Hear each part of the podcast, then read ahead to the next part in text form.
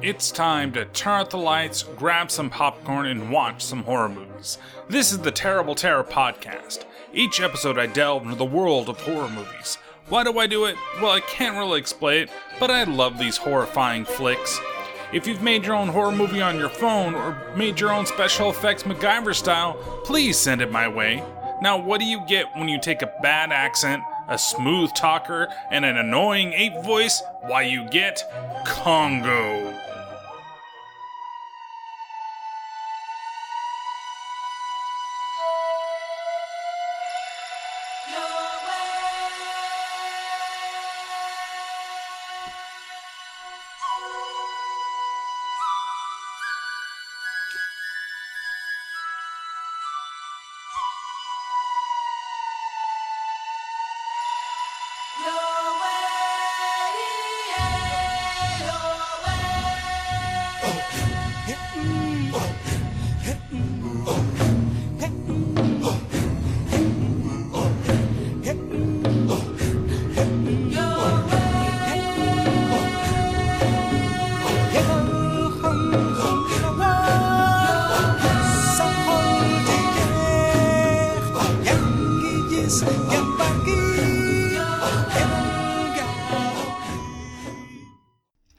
Everybody, and welcome to another episode of the Terrible Terror Podcast.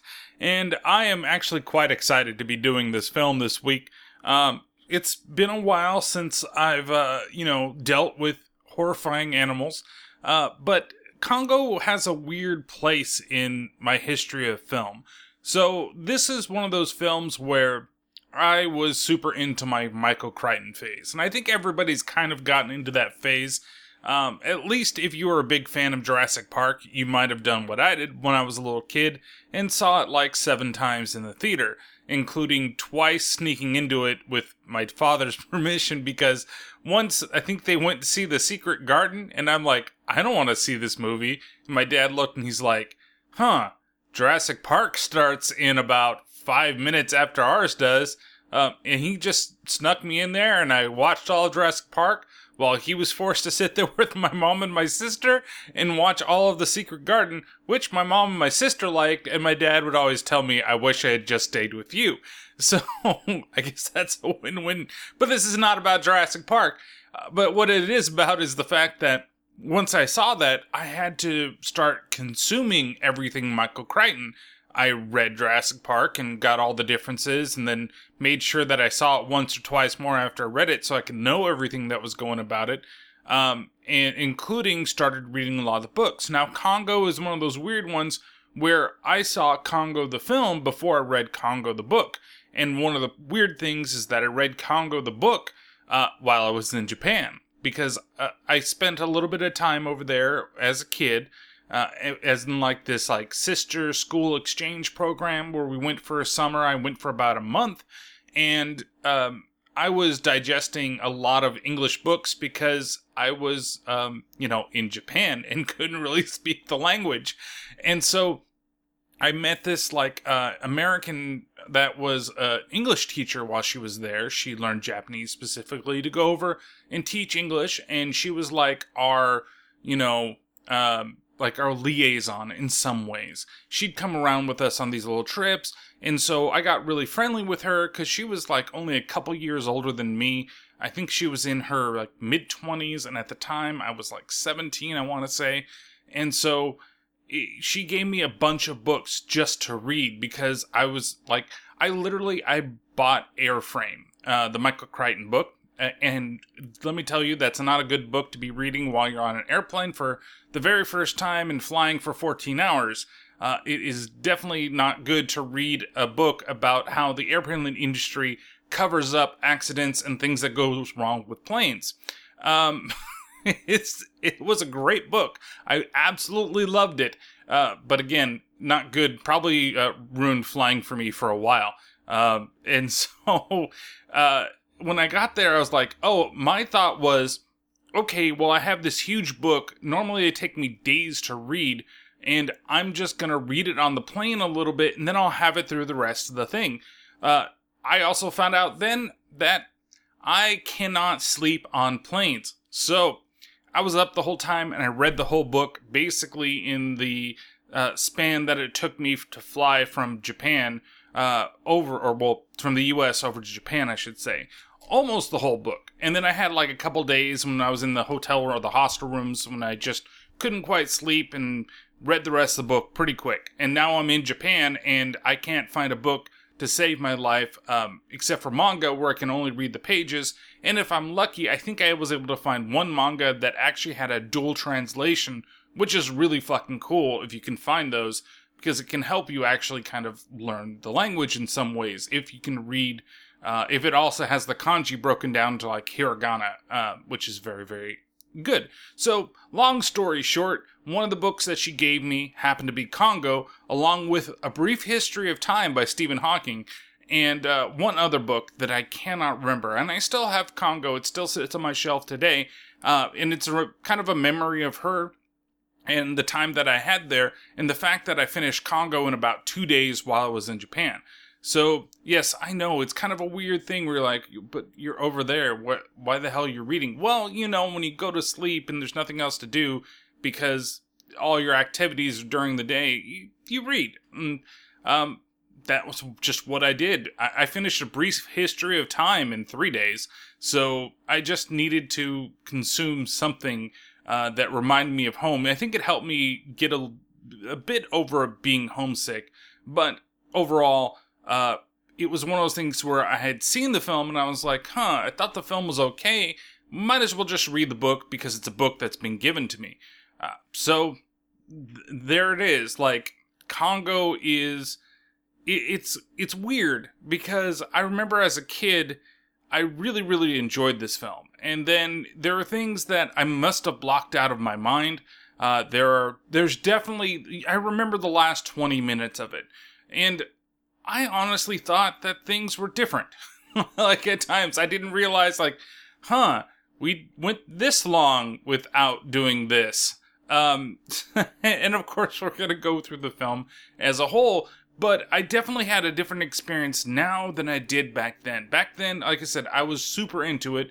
You know, I had gone through Jurassic Park.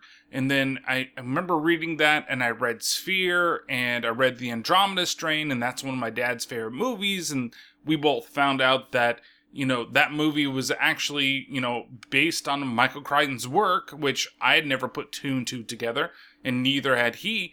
Um, and it just kind of went on from there. I mean, I read a ton of the crap that he wrote. Not crap, isn't crap, but, you know, as in stuff. Uh, and so this was just one of those films, but I remember the book being so much more like technical and scientific, and it was weird going from this to that.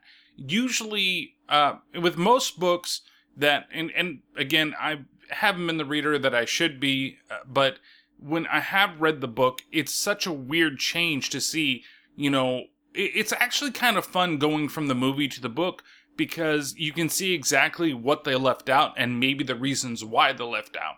But when it came to Congo, I really felt like it actually got uh, the, the basic storyline pretty well, but I felt that there were a couple things, that, like the most important things to the story, like, oh, well, we're going to take apes and they're going to be the, the bad guys. Like, I felt like that portion of the story was a lot more in depth and could have gotten more in the movie, uh, as we'll talk with uh, as we come towards the conclusion of this. Uh, and, and, a lot of it's going to go from my original memory of the book, which may not be as well, uh, just because it's been so long since I've actually sat down and read Congo. So maybe this is going to make me go back and read it, or you know what? Uh, we'll go to Wikipedia and we'll we'll look at it. Now, I, I do have to say that this is a very you know it's a pretty star-studded cast. Uh, you've got Laura Linney, uh, who, for the life of me, I know who she is, and she's still around. And it's just kind of like, oh, you know, L- Laura Linney. Um, she, he, when you see her, you know her.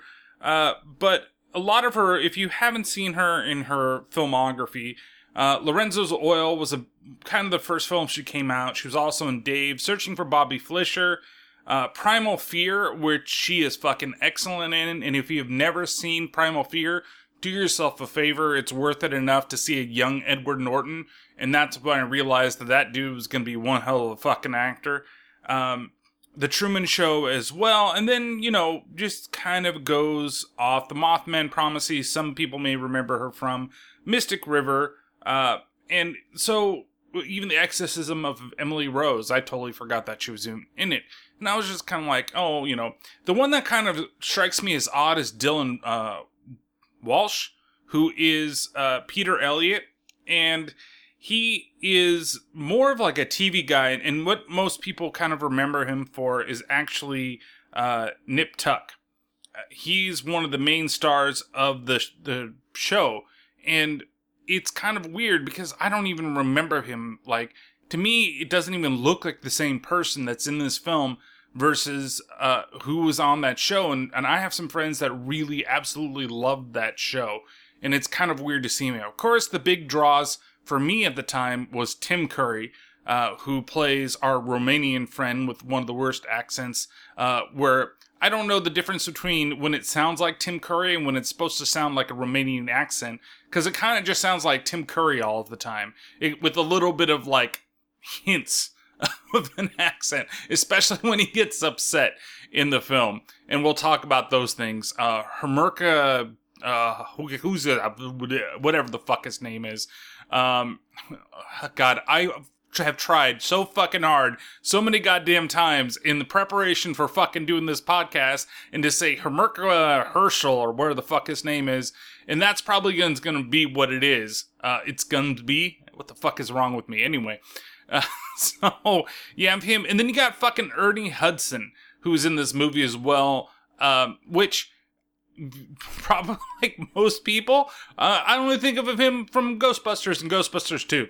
But he's Congo as well, so there's three roles we can all remember from. Uh, I love Ernie Hudson, don't get me wrong, but when I think of Ernie Hudson, those are the only roles I really think of, you know, when it comes to this.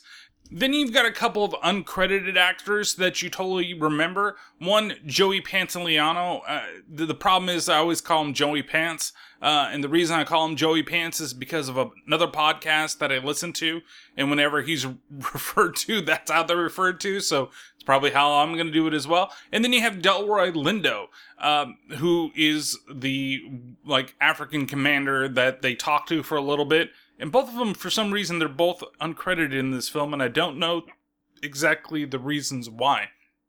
It's kind of weird. And funny story, I've actually met Delroy Lindo before, and I helped him uh, figure out an issue with his old Palm Pilot. If you guys remember what those are, the old PDAs. I used to work in a store. He came by the store. I did not know who he was. I was just basically helping him like customer. I was just like, oh, hey, dude, you know, blah, blah, blah. And then people, oh, do you know who that was? I'm like, who? And like, Delroy Lindo. And I'm like, Delroy Lindo? Who the fuck? And then, oh, Romeo Must Die. That was like the most recent thing I remembered him in. But he's been in a lot of great films, and he's a really great actor as well. And this is, uh, he's probably one of the better parts of this film, to be honest with you.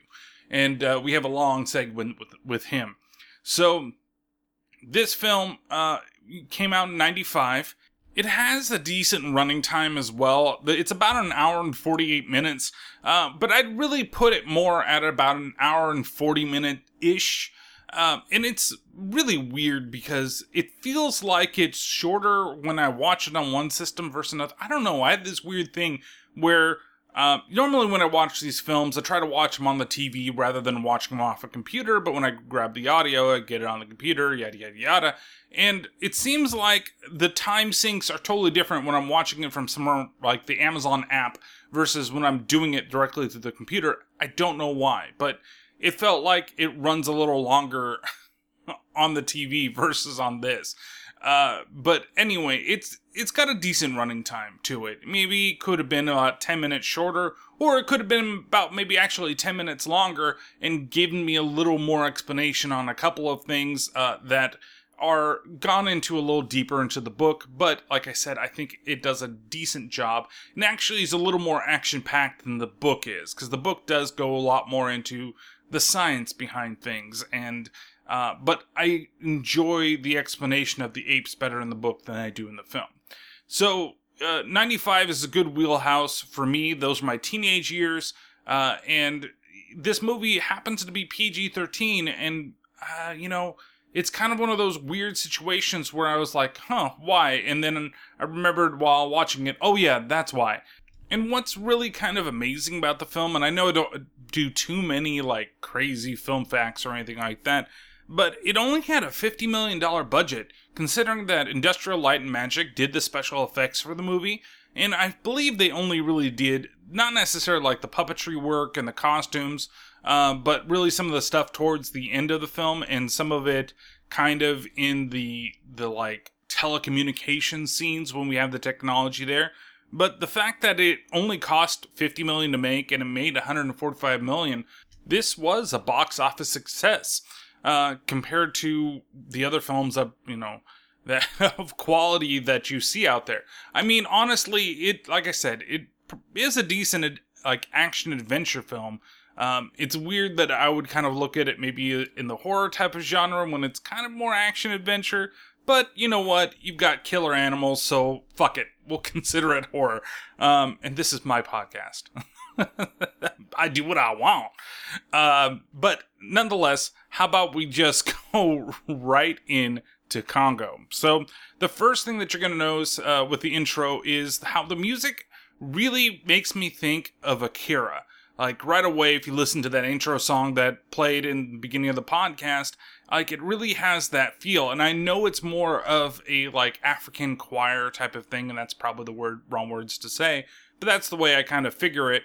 Uh, it it's got this very like you know uh, Rudy type of feel, but uh, this very Akira type of feel with the chanting and the way that they're using the drums and the way that they're using uh, the different wind chimes and instruments that go in the flutes and stuff like that. It, it really has that feel, but it has that like magical feel, and especially since you're seeing it as you're looking over the African jungle and everything's going like pretty, and we're in Zaire and uh, then we meet the uh, initial cast of the film, which happens to include Bruce Campbell in a very small role in the beginning of the film, playing Charlie. And he's uh, there looking for a specific diamond that his father has sent him out to find.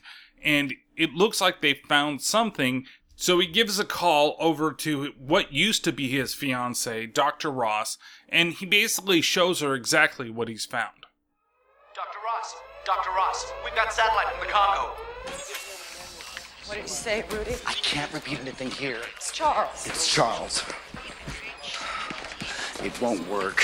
You changed the code already? The old man's got me changing it every three hours now. Rudy, Rudy, Rudy, Rudy. Very inventive. Just in time. We should have a visual He momentarily. said they found it. You're kidding. Seven volcanoes and he picks the right one. His luck has finally changed. Karen? I read you, Charles, and I see you. Well, Eureka and all that. I found the bloody thing. What was that? That was about the usual. This whole place does the shimmy. How's the volcano? Uh, acting very much like a volcano, thank you very much. They tell me it's fine, but frankly, I wouldn't start building condominiums. Charles, did you really find it? Chemically flawless. Blue diamond alluvial. Johnny on the spot, phasic laser. Now, this is going to look kind of raw without a real diamond.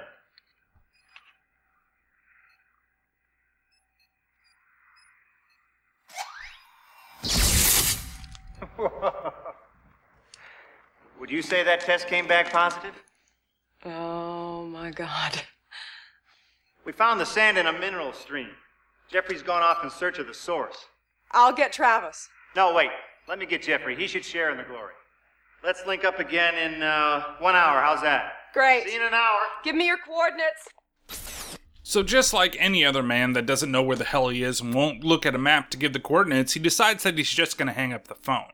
And I know that clip's kind of started off weird because it's her arriving at the facility while he's making the phone call, and we find out that the guy that is in charge of everything, Travis, uh, he's really paranoid about the technology that he has and that other people are trying to steal that. You don't really get a sense of that in the film. You just kind of get this weird sense that he's just kind of an odd guy. And we don't learn right here, right now, that they used to be involved with each other or that's his ex fiance that he's talking to. Because honestly, they seem like they're extremely friendly with each other.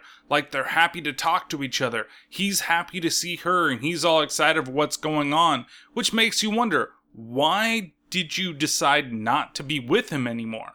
Now, there's a couple of guesses when we're looking at the movie. One might be family, one might be a small wiener, one might be the fact that he ran away to Africa to find this, you know, mythical diamond that they're trying to, and they found managed to find like a vial somewhere of blue diamonds. Like, isn't that weird? And that vial type of stuff never really comes back. There's another thing that doesn't come back in a second, but we do see like him go out there, look for Jeff, and Jeff does like let him know it's like, look, I found this magical thing out, out here, and you're gonna have to follow me. And they fall over to a river, and he's like, you're gonna have to jump in, and then you swim under this thing, which they do, and there's a whole city that's out there, and just kind of waiting for whatever people to find like they magically managed to find this place and that's where the kind of the riverbed led and where i guess this like diamond mine is now the thing is i say about like the vial of diamonds like are they just do putting like sand do they just like scoop some of the riverbed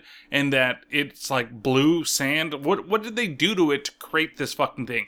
And then he sticks it in his little like telecommunicating laser scope thing and then he starts burning the fucking jungle and he just leaves it on fire. He doesn't try to put it out or anything. He fucking shoots it oh, is this good enough test for you? I'm gonna burn down the fucking jungle. I'm gonna fucking fire my laser and start setting the plants on fire, and then I'm gonna end my fucking conversation with you and not even worry about it. It'll put itself out. It's the fucking jungle. Who fuck cares about what's over here? This really could have been just, you know, the gorilla's fucking mad that he came in and he's fucking burning their home, and so they're gonna kill a motherfucker because he doesn't put out his flames. And if he put out his flames, maybe he would have still been. Oh, spoiler alert, he does die. He would have died. he wouldn't have died, I should say. But nonetheless, he just decides fucking jungle's gotta burn. So I'm gonna test it this way. Uh, and so like they go into the water they go and see this magical like place wherever it is. I i don't know exactly what they're we know what it is later uh, but they don't really explain. They're just kind of like oh this is here. And so bruce he sits down for a uh, product placement break. Uh, i mean a hershey bar i mean a chocolate bar is what he decides to have. It's really fucking ridiculous and obvious. Like he sits there he unwraps it, makes sure Hershey is facing the fucking camera, and then starts eating it, hears some screams, turns around because he sees something in the distance, and then all of a sudden you see him scream, and the, it fades over to where Dr. Ross and Travis is pulling up, and she's getting ready to tell him what Charlie has found. So where is he? I don't know. He should have transmitted 10 minutes ago. Activate the remote. Yes, sir.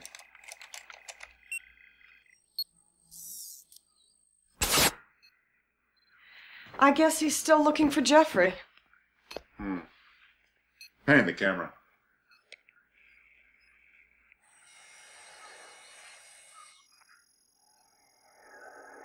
What in God's name?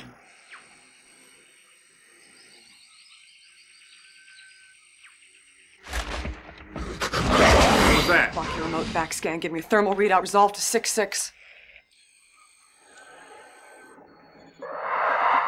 I can see seven dead people. What's that sound?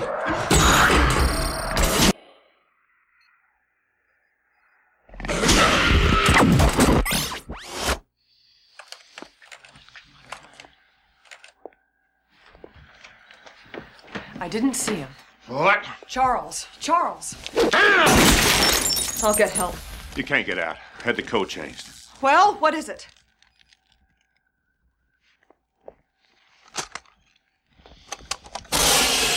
No one knows this happened but us. Well, there are families that are going to have to be notified. You're going to have to tell your wife. We don't know he's dead. We didn't see him. Once this is reported, they'll close the border. They have to. What was that thing that destroyed the camera? Ah, baboon. Well, I thought it was a gorilla, but I've never. Gorillas didn't kill all those people. Gorillas don't do that. Could have been some locals. Or a rival company. Please don't go off into one of your paranoid fantasies. I need those diamonds, Dr. Ross! Are you for real? It's the future. Most people think they're children of the future. I've got 40,000 people working for me. They all depend on me. This satellite is our communications cash cow. In three years, it'll be obsolete. I need a new cash machine. This diamond, this is it. Charles knew that. That's why I went down to that godforsaken place. Charles went into the Congo to please you. I know you had feelings for him. I almost married him for Christ's sake. Listen to me, talking like he's. You're going to have to go down there, Dr. Ross. You're good in the field. You were good in Panama. Now, once you're local, that laser's power pack should give off a readable signal. Ready? We're to have to find some expedition that's already going. Take it over. What are you talking about? There is no time. Once we let on what's happened, Zaire will shut the border. By the time the investigation's over, Are you human? I'd be human later. You hire people when you get down there. Good people. No, never mind. I'll have some waiting. And find out what happened to Charles. Tell me you love your son. I do. And that's why you're sending me. It is. All right. But if I have one moment, one moment when I think otherwise, I will make you sorry. That's a promise. So before we continue on, I want to say that it did cut a little bit out of that clip uh, because there was just a lot of dead space, and it was like so low that even bringing it up all of a sudden increased the clip even longer than it actually was. And basically, what happened, he was yelling at her when she's like, "What's the code?" And then he's like, "Put use put that fire out," and she's like, doesn't want to do it. And then she asks Rudy for the code, and he's like, "Put it out, do what I say." And then she does, and then it continues on with a clip. Uh, so you kind of get a little bit of his paranoia in this clip. Like he's automatically thinking, "Oh, it's the other companies, could be rivals. They're the ones that do this and everything like that." What I hate about this scene is that she agrees to go, and then she blatantly says to him, "Like, look, tell me this is about Charlie and not about the diamond." When fucking it's obviously about the fucking diamond. Like you can see the whole thing like play out, the way that he looks at her, the way that he is his voice goes, and even when she asks him, he's like, "It is."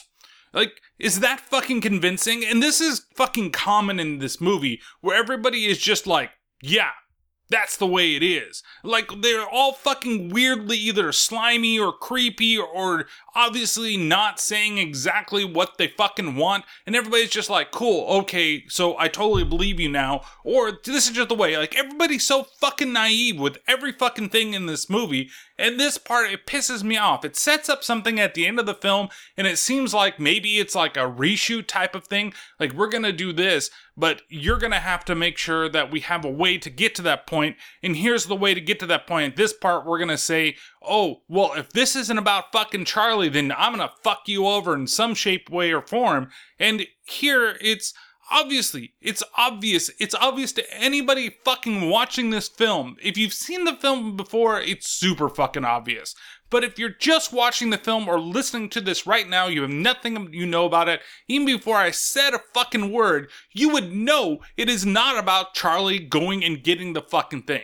The other thing is this company has a lot of fucking good technology. Like you need another fucking cash cow? How about having clarity of your fucking video the way that you have it and remote access in the middle of fucking the African Congo? You have picture perfect video. Okay, it's a little grainy, but this is 19 fucking 95.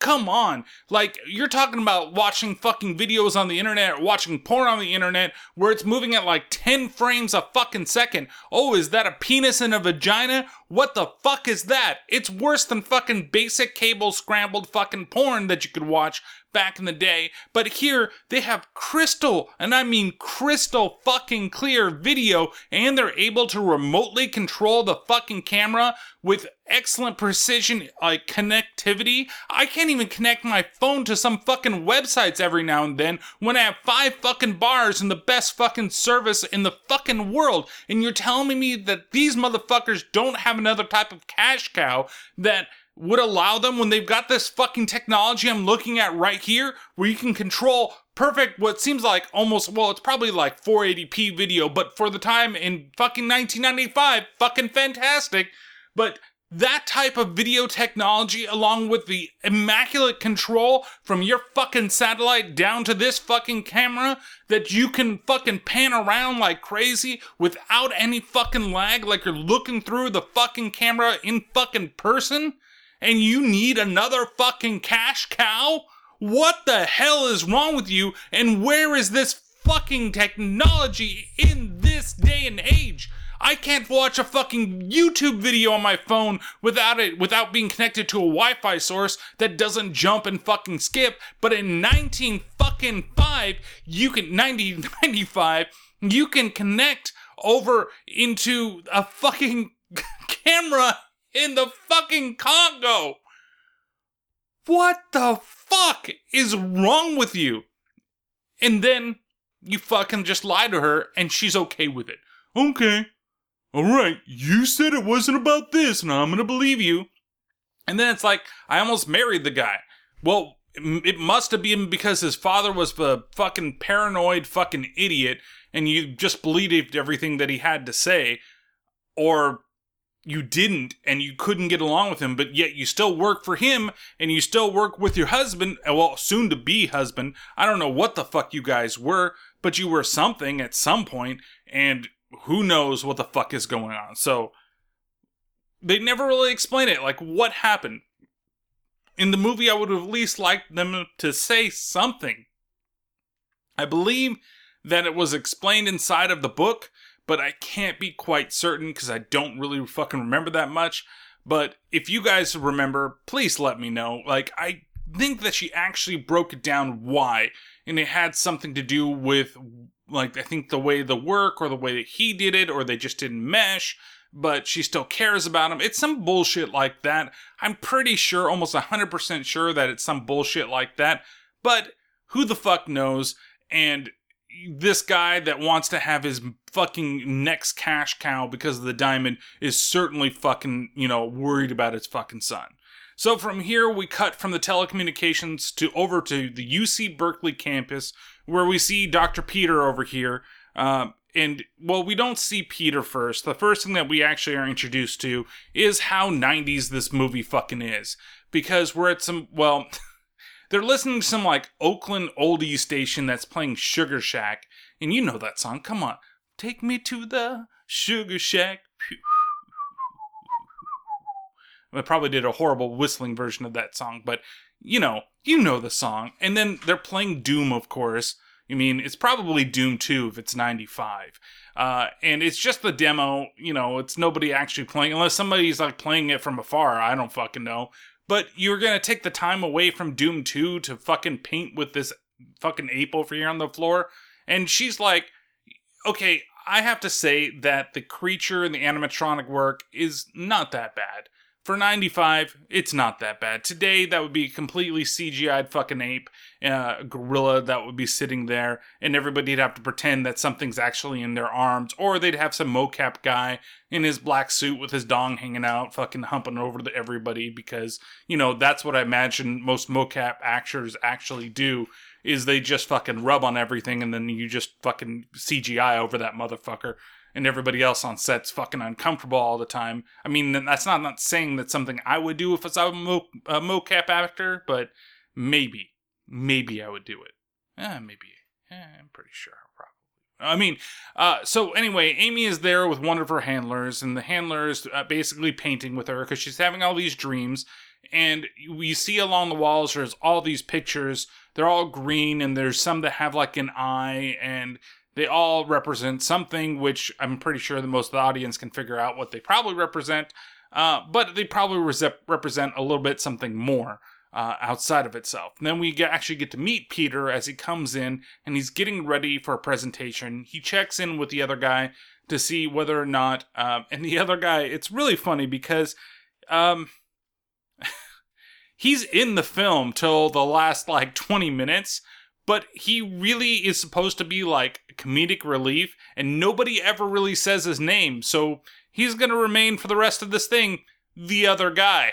Because I didn't write down his name, and I totally forgot what it was even after going and grabbing the audio back again.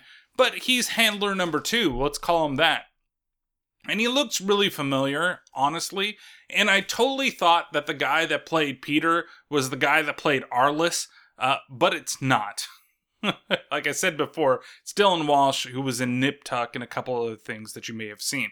So he comes in, he basically says, Has she had any bad dreams? Says, Nope, slept all through the night. Great, she's been painting. She tried to stick the painting, uh, I don't know where. Looked like she was uh, probably going to paint her shirt, but she was pointing that finger a little low, like getting some like green lubricant or something. But uh, we'll just say that she was trying to paint her shirt. And uh, then, of course, when she sees Peter, she runs over to him and she just jumps on him, hugs him, and gets paint over over the nice uh, shirt that he's wearing. Well, not really. Even though it's all over her hands, like, I guess it's already dried to the point that it doesn't do anything to the shirt. Because the moment that she hugged him, it would be all over the fucking place, but he still looks perfectly fine, and I believe he's still wearing the same shirt, even though the paint would be on his back, when he does go and has the talk in front of everybody. So he has this talk where he's trying to get more funding for his program because according to him, he's teaching animals to have a voice. I mean, it's he's taught Amy, of course, how to sign, and a lot of people have done the whole thing, and I, I would accept that as a form of speech. But honestly, what he does in front of this group of venture capitalists doesn't really seem like it's producing any type of speech. It feels more like it's just science at work. Like, there isn't anything that I consider it to be like talking. Here, listen to the scene for yourself, and then we'll talk about it when I get back. When we started out, it was so simple communication. That's what separated human from animal speech. And for those humans who had a physical impairment which inhibited speech, sign language. An alphabet and gestures, words in motion. Then came virtual reality. Sensors, at first cumbersome, worn like clothing, could read and replicate the body's movements. Professor Arliss Wender at MIT, the first scientist to apply this technology to sign language. Our subject today, William, was born without the organs of speech. Isn't that right, William? That is absolutely right.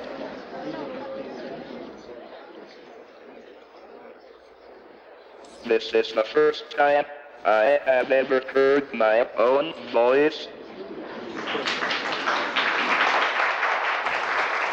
Lights, please. It's hard to get grants for what I do. Most people just don't really believe it. They think it's a parlor trick, a gag. But it's no gag, ladies and gentlemen.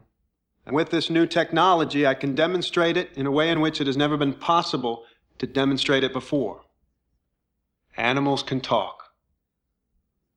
Amy, could you come down here, please?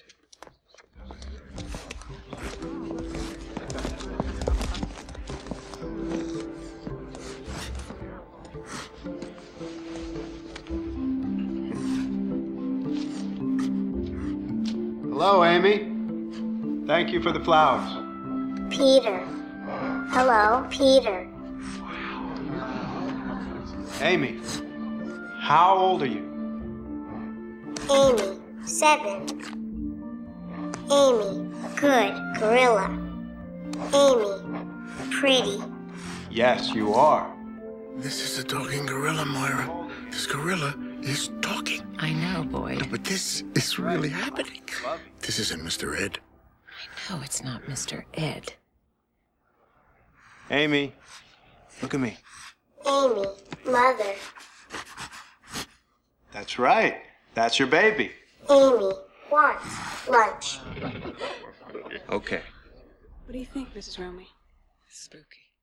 So, this is not the fucking ape talking. The ape, Amy here is talking because of sign language, okay? The voice is not really her own. It's a digitized voice, and that's just kind of the way that I feel about the whole situation. Like, they say, oh, it's based in virtual reality, and that's fucking bullshit because I don't consider that to be virtual reality. What it's doing is it's finding the sensors on the fucking hand and it's detecting the motion of everything that's going. And even the, what they're saying is virtual reality is not even that. It's a guy that's like controlling an animatronic body with his own motions. It's fucking motion capture is what it really is. And it's taking those motions that are captured and it's translating them into like nowadays you have a software like Snapdragon or even Siri to some extent basically putting that into that piece of software and then spitting out fucking text to speech. That's all it's really fucking doing. You're just signing and then it's repeating back. And how come the guy in the video, his voice sounds so fucking generic and so fucking robotic. It's fucking Stephen Hawking sitting right there. And honestly, you think about it too, there's been this technology forever because Stephen fucking Hawking has been able to talk, and you give that one guy, oh, I found my voice, and he just talks the same fucking thing. And then here's Amy, who's got the most clear fucking voice ever. Like, it doesn't sound robotic like everything else. Like, Peter's able to advance this technology so fast that even though it sounds relatively normal, it's still fucking annoying as shit. Fucking, I hate, I hate the way she talks. I hate this whole, and she doesn't even, I hate whatever voice they used for this voice box for the whole fucking thing. And it's nothing against the actress, it's just the direction that it's done. It's just so cheesy and so fucking annoying the entire time. And the character, the way that they've done the whole thing, oh, it just, I'm like stretching out the fucking cable for my headphones right now. I'm just so fucking pissed off the way that she is. Like, I really, I remember watching this and being like, oh man, that's kind of cool. It's like, it's talking. And nowadays I'm just like, no, it's not fucking talking. It's talking because of sign language, and there's no way that the people are there in the fucking audience should be so fucking impressed. You should be more fucking impressed that the fucking gorilla is able to fucking sign and has like cognitive dissonance to create a full fucking sentence while signing.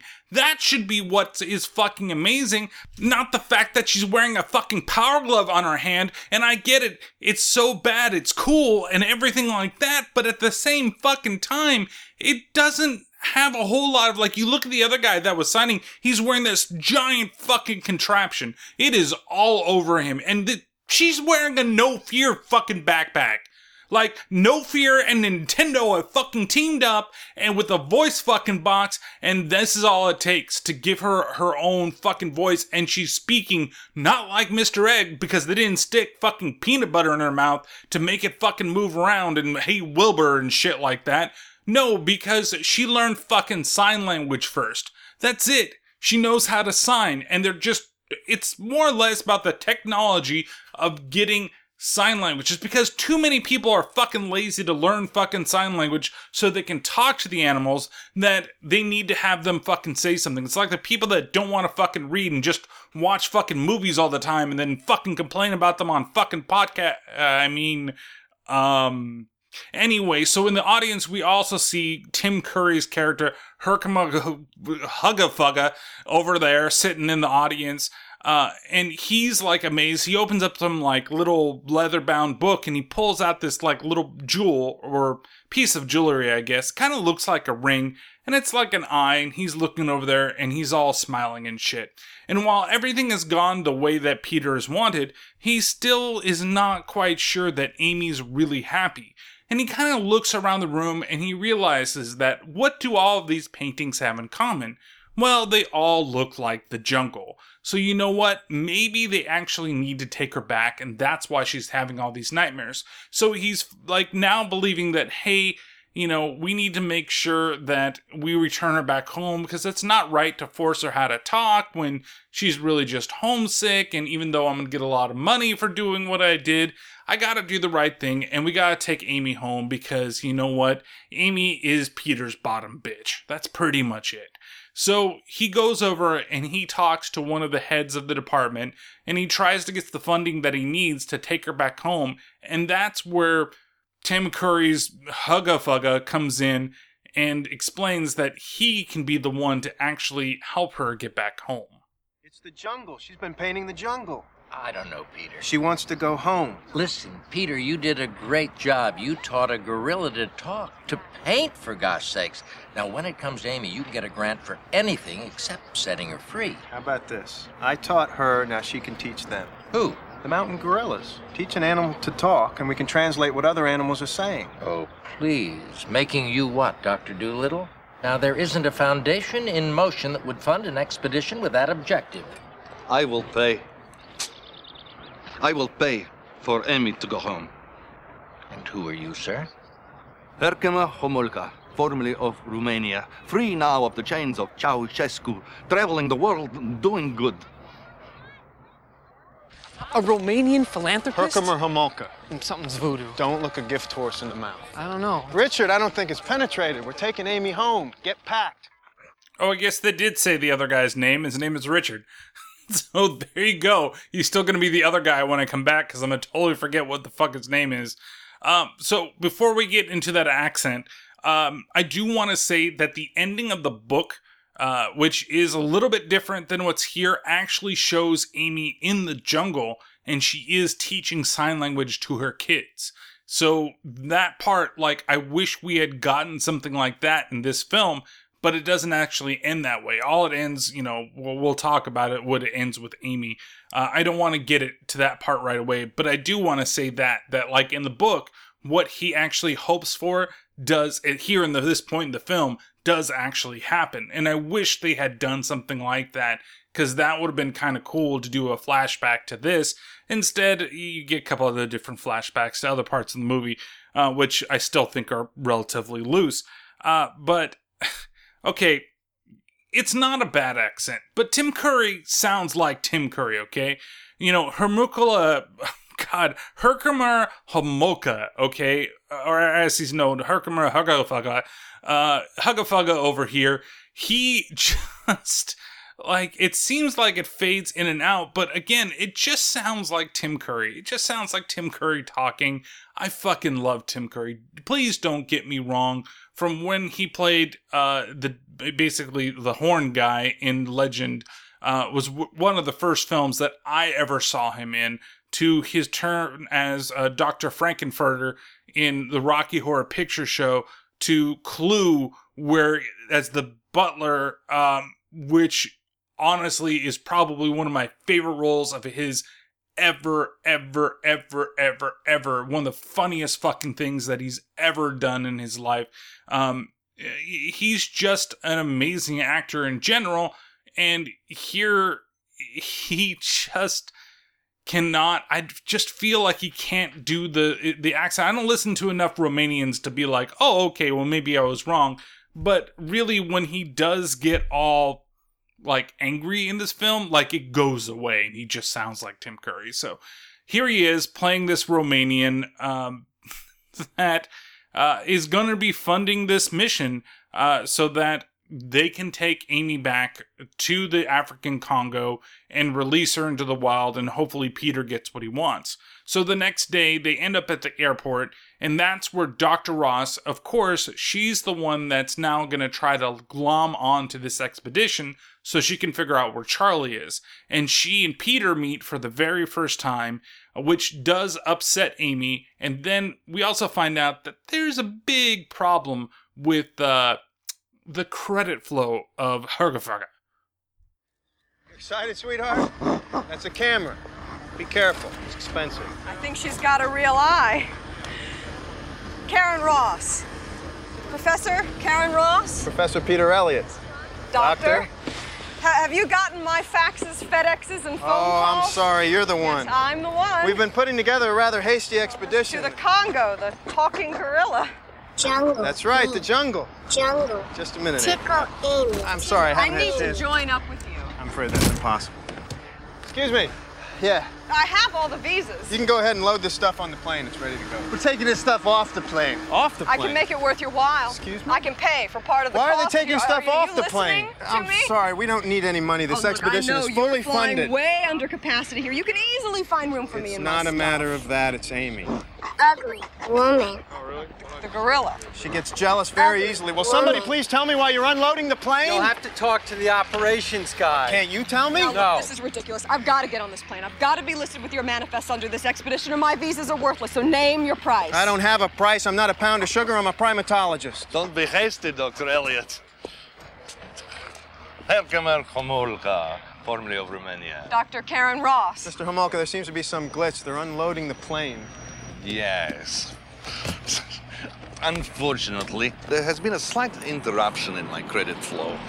I am unable to pay for the fuel. Fuel? I'll pay for the You fuel. will not. I'll pay for it. How much is the fuel? $56,000. 56,000? What are you smiling about? You need me, Dr. Elliot. So, yeah, she really does need to step in right here because there's no way they're going to take Amy out there unless somebody pays for it. And her company seems to have an, like a unbelievably bottomless well of fucking money to pull from, especially in, in one of the other scenes that's going to be coming up and how much money, I don't even know how much a fucking brick of whatever fucking currency, it's probably a brick of hundreds there. And I really have never thought about actually holding a brick of money before, so I don't know exactly how much is in that. Probably, you know, tens of thousands of dollars, if not more. But it's like ridiculous that he, you don't trust this guy right away. Like, the fact that Peter is just automatically, oh, okay, cool, to the whole thing that uh, you know, brings up, the fact that he wants to just fund this whole thing out of the kindness of his heart, when he looks like he's up to something. Like he looks shady as fuck. And I'm not just saying that because Tim Curry can't look like trustworthy in anything that he does, but I don't know if he's ever been trustworthy in anything that he's done. Um, but it's honestly like there's something off about him in the way that he acts, and it's not just the accent that he's got there. There's just something completely off, and the fact that it comes as a surprise because, you know, Peter probably doesn't give a shit because this is an end to his own means, right? It's basically, oh, well, you know, I can totally get Amy back into the jungle because this guy is gonna help me fucking do it. And meanwhile, you look at this guy and you're like, that guy doesn't have the money that he actually has. And here it is. It's totally proven that you shouldn't have been able to trust this guy at all because while he can book the plane, he can't pay for the fuel. That makes no fucking sense. Now, it kind of is weird because she's she basically is saying that, hey, look, my visas are all tied up in your shit meaning that she has already planned herself around going to this whole thing and made her visas to be a part of it. And it's funny that she says, Well, I've sent you messages and FedExes and faxes. Uh, it's weird. like you'd think back and when you think about it nowadays, you know, you might find somebody's number and even like dealing with like a contractor a while ago, they just want me to text message them rather than fucking, you know, send them an email even or call them. And you think back then, these are the ways that, that people had to constantly try to keep in contact with other people. You figure out what their fax number is, and you just fax them a bunch of shit saying, I'll help you. I want to go on. And if she really, like, Peter really wanted to go on this whole expedition to deliver Amy into the Congo, why wouldn't he have accepted her help? And, like, he didn't know much about her, but he knew, oh, yeah, you're the one that's sending all the messages you know, like you didn't read a single one of them. Like here's another person that's willing to fund the whole thing, but don't worry, you have shady ass motherfucker over here. He's perfectly okay, but she's got a big giant corporation behind her. No, I don't want anything to fucking do with it. Like you're wary about that, but you're not wary about this random Romanian philanthropist that all of a sudden came out of the middle of nowhere with a shitty accent and a shit eating grin on his face. So, of course, you know, they have to accept her help to get on the plane. What I've always wondered when it's come to the film was do you think that the the plane every issue that maybe he actually did have the money um, and it's kind of explained later on when we meet Ernie Hudson that you know he's kind of a shady guy in general but like at this point in the film you know I thought that maybe she had something to do with it to ensure that she could get onto the flight other than him just being a lying fucking asshole. I mean, that could be the only thing that was really going on here. So they all get on the plane and they all fly away. And of course, Amy, she is not very happy about having another woman on the plane because she's very fucking jealous. But we find that both her and Dr. Ross actually are catty bitches. Your seatbelts are fastened and that all carry-on luggage is safely secured. We are returning her to the jungle from whence she came. From the look of it, not a moment too soon. You're the reason she's upset. Me? What did I do? Ugly woman. Yes, very, very ugly woman. Now let's get your seatbelt on. Forgive me, I'll explain later. See? I'm buckling my seatbelt. See, Amy? We're all buckling our seatbelts. You can do it. Go on. Yeah, that's it. Good girl. Here's an egg. Amy, we do not throw things. Is that animal dangerous? Humans are dangerous. Gorillas are very gentle. So you think the gorilla may be dangerous? Maybe so. Don't perpetuate a myth. What myth? The King Kong myth, the myth of the killer ape. Well, are you so certain there aren't some kind of gorillas that kill? Oh, please, Doctor, you can't be serious. It's your area of expertise. Folk singing? Communications technology. So you're a geek with a cellular phone. I'm a scientist. But you and your protege, as far as I can see, belong in the circus. So, what I hate about this scene here is the fact that it's like, oh my god, there's a myth. All gorillas are totally cool and would never fucking kill anybody.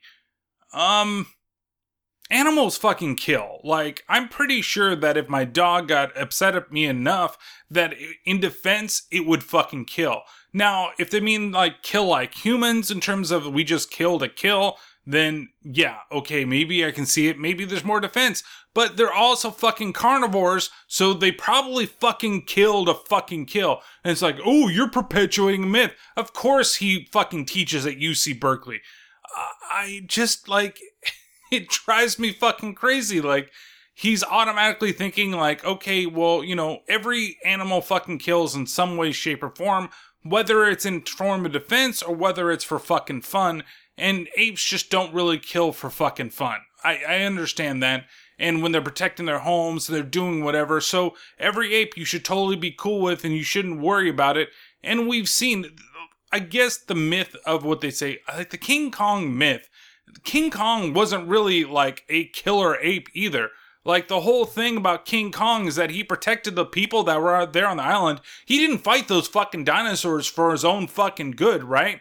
Like the most recent King Kong didn't fight those other fucking kaiju because, oh, I just, you know, for fuck it, I'm just gonna fight them. No, he's fighting them for fucking survival, and he was actually helping the people of the village that fucking worshipped him at the same fucking time.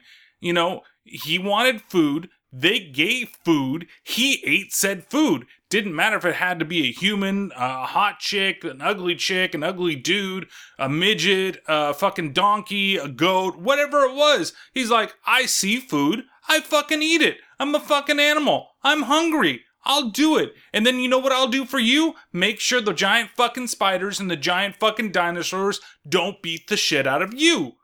That's it. And then when you come to try to fucking capture me for your little fucking show, you know what I'm gonna do? I'm gonna fight fucking back, is what I'm gonna do. So there is already no King Kong fucking myth. It's fucking stupid, is what it is. So they managed to calm everything down, at least in this situation. And Amy, she needs something a little more to calm her down. And for some weird fucking reason, Peter does acquiesce. It's okay, Amy. Where? Ground.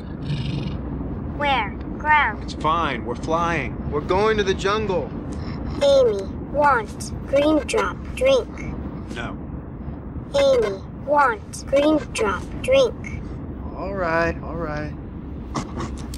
You'd swear they were married. The notion of the killer ape may be politically incorrect, but that's not to say it's untrue. I can't believe what I'm hearing. Cliches usually contain some element of truth.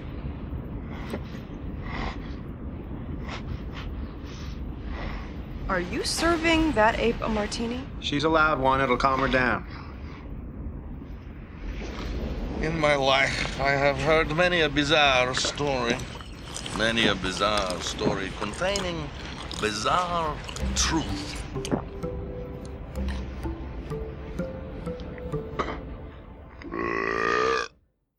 Okay, you know how she's gonna become a killer fucking ape? You keep letting her be a fucking alcoholic here. Oh, she can't calm down unless she has her grain drop fucking drink, which is a fucking martini? Who the hell gives gorillas martinis? Oh, it's gonna calm her down. Just give her a fucking shot. Just take one of those things out, give her a sedative. Boom, you're done. You're fucking calm now. No, instead, I gotta make sure I have my fucking martini equipment with me wherever I go. And where did he fucking get that? Does he serve it to her once fucking day? Is this the way that he gets her to go to sleep? You know what you can also use? Fucking NyQuil. Just put a little NyQuil in a cup, say, hey, here, drink the red drink, Amy. She drinks the fucking red drink, she knocks the fucking out because, you know, NyQuil works in the first five fucking seconds that you take it. And that's it. But instead, no, he's got to go up there. He's not only a primatologist, he's a fucking bartender at the same time because he knows how to make an excellent fucking martini. Well, at least it's excellent enough for apes. So after she has her drink, and I guess she falls asleep shortly afterwards because she can't hold her fucking liquor, uh, Dr. Ross and Peter, they have another conversation before they arrive in Africa. Dr. Ross, sorry I called you ugly, but if I didn't, I know it was for Amy's benefit. Can I ask you something? sure. Why teach an ape to talk? Why teach it all? Why teach anything to anyone? Doesn't make you rich, doesn't get you girls. Why did Prometheus steal fire only to turn around and give it away? There's an inherent generosity in the human spirit. One of its faces is the face of the teacher. I repeat. Why teach an ape to talk? No practical reason. Then why'd you do it? A lonely impulse of delight. William Butler Yeats. Very good. Did it work? What do you mean? You're not lonely anymore? Why are you going to Africa? Find something I lost? Okay, so they're like kind of setting up a type of like either relationship between the two or friendship between the two, but like she's fucking savage. Like, you're not lonely anymore now that you've taught this ape how to fucking talk and shit, and now this is what your relationship is delving down into. Like, you are with the ape. Is she insinuating that he's like getting it on with Amy as well? Even though Amy is very protective over him and she's obviously in love with him too.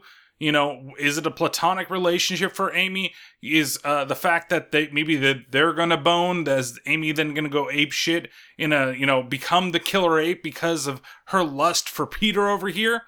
Who knows? Maybe, maybe not. We're never gonna know because they're never really gonna explore that in the film.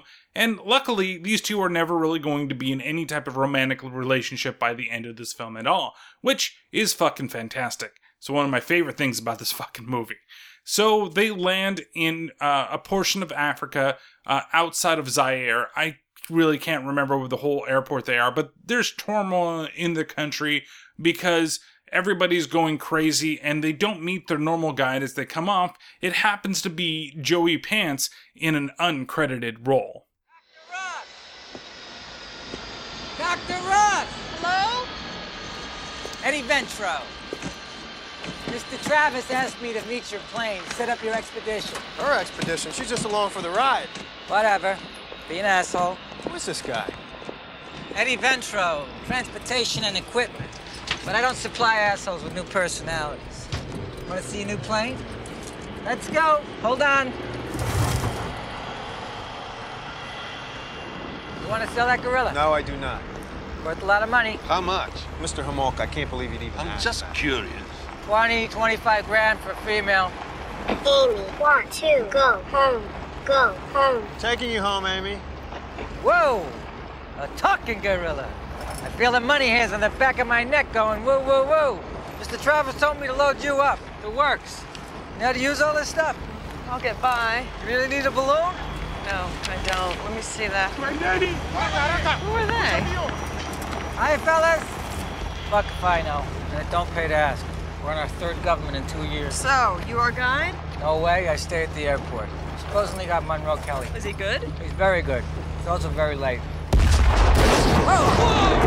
Oh, shit, now what? What was that? I haven't got a clue, but why do I feel like this airport's just gone to shit? So that's a random car and happens to be the president's Mercedes that gets blown up in the background. We learn a little about that in just a little bit. Uh, and so they rush him over and they're basically blocked off by another car. And out pops Ernie Hudson's Monroe Kelly and he urges everybody to get inside of the, the van so that they can leave the airport. Um, there's a funny little scene where he lights up what appears to be like a cigar or a, a long, long fucking joint. And Amy gets in his face and she's kind of like, hmm. And he manages to give it over to her, and then she smokes the goddamn thing. Uh, but what I should say is that Ernie Hudson, what what do I have to say about you for this film? Uh, Monroe is possibly one of my favorite characters in this film, uh, and it's partially like how ridiculous Ernie Hudson plays him. Like, there's like acting suave, but like, okay, so if I have to go on the acting suave scale, you have a couple different ones. You got suave, then you've got Samuel. Jackson type of suave that you've got going on, some of the roles that he's done. Then you got Carl Weathers type of suave, uh, you know, in the roles that he has. Then you got Billy Dee Williams as Lando Calrissian suave. And then you've got Ernie fucking Hudson in Congo type of suave. So let's go ahead and listen in on the scene after they've dragged them all into the giant truck. And when Amy does steal the blunt from Ernie, and uh, we get introduced to his type of suave in the film. Going on, Are we safe? It's all right. Just bumpy. Just a few bumps.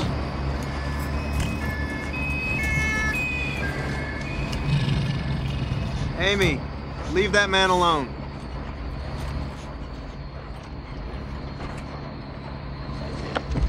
Amy, don't inhale.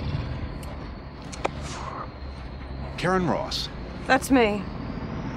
Monroe Kelly. I'm your great white hunter for this trip, though I happen to be black.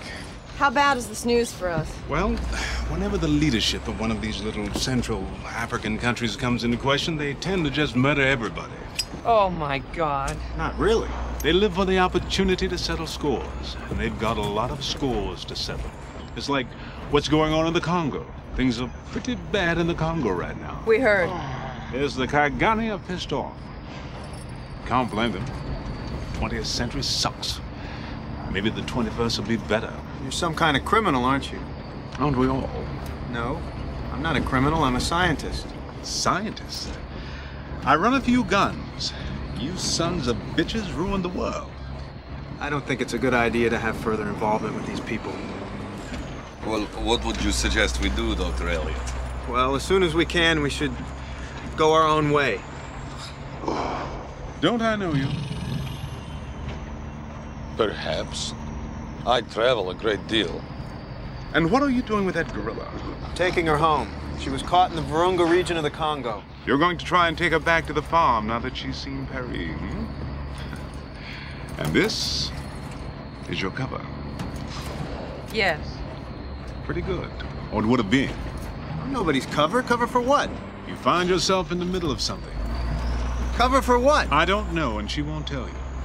But the kind of money a company's throwing around, they don't spend that for any gorilla. Relax. You're in better hands than you should be. So, like I said, it's cheesy and the way that he delivers his lines and all that shit like that. Oh, but it's way better than it should be. Like, don't you just want to fucking jump his bones right now? Like, everybody should be fucking Ernie Hudson just based upon this role. You just have him, it's just, oh, maybe I should uh, let the gorilla smoke my weed. Yeah. I just don't know. I, I just don't know why I like it so much. It's so fucking ridiculous and it's great uh, at the same time. Uh, what I didn't like is one of the lines where he's just like, I run guns and uh, you scientists fuck up the rest of the world. Uh, and he's just like, I kind of get it, but at the same time, just like, well, what did he do to fuck up the rest of the world? I guess they fucking stole a gorilla or they purchased a gorilla that they taught sign language to uh, for whatever reason it happened to be, but she got kidnapped from her home. And I guess hiring those people or the people that they hire people like them to do things that fuck up the rest of the world. I don't fucking know, and I don't honestly really fucking like his analogy. I mean, scientists do a lot of really good things. Yes, there's a lot of bad shit that scientists have done at the same time. Um, you know, but uh, if all you do is run guns, uh, then, you know, that's it. You're kind of more fucked up than somebody that say, uh, you know, creating uh, preventative, uh, you know, vaccinations or some shit like that.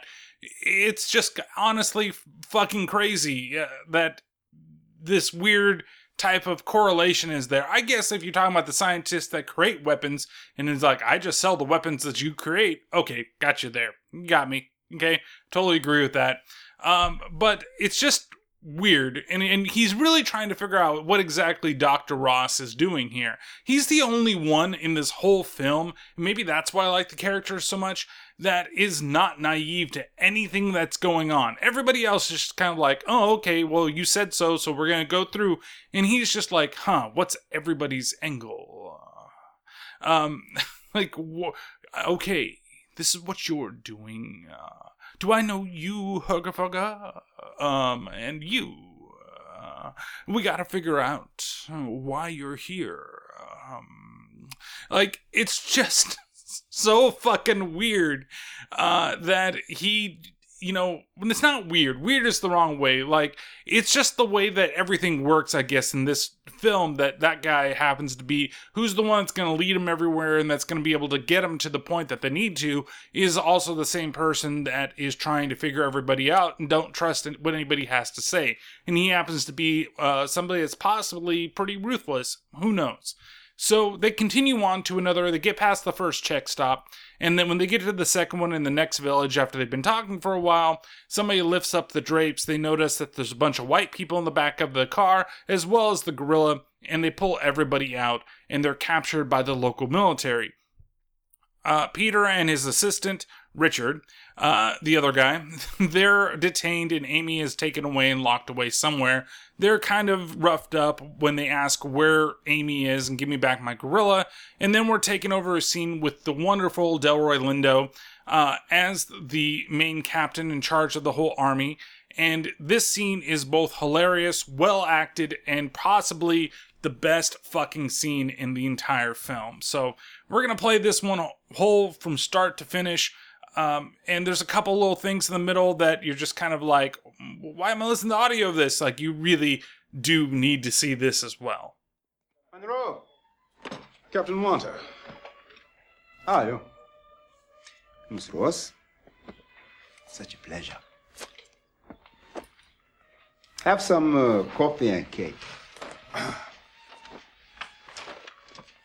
Have some. You have our visas. You have our manifest. This is a legitimate scientific mission. You have no right to detain us. Liar, liar, your pants on fire. So says my computer, Miss Ross.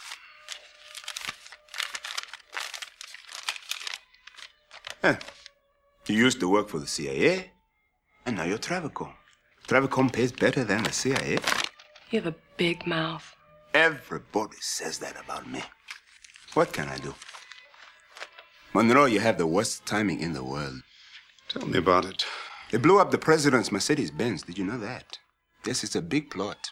My country will be in shit for at least a year. Captain, I need that truck. You need the truck. You also need 10 good men to the border.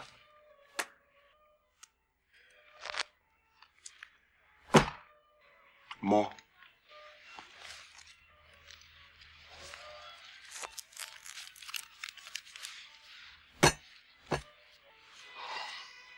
Mr. Homolka?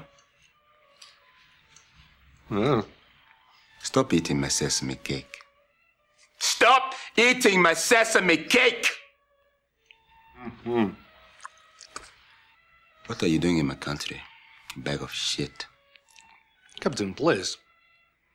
I only wish to explore and discover. This fellow is a big bag of shit. You should shake this rat from off your neck. He owes money to everybody everywhere he goes. I will ask you to wait outside, Mr. Molka.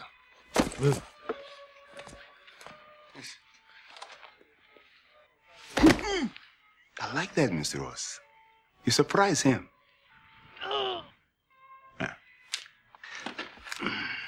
Hey.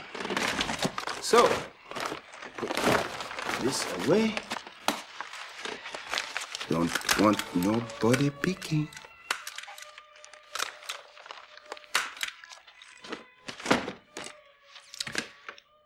You know, it's the gorilla that's going to get you across the border safely.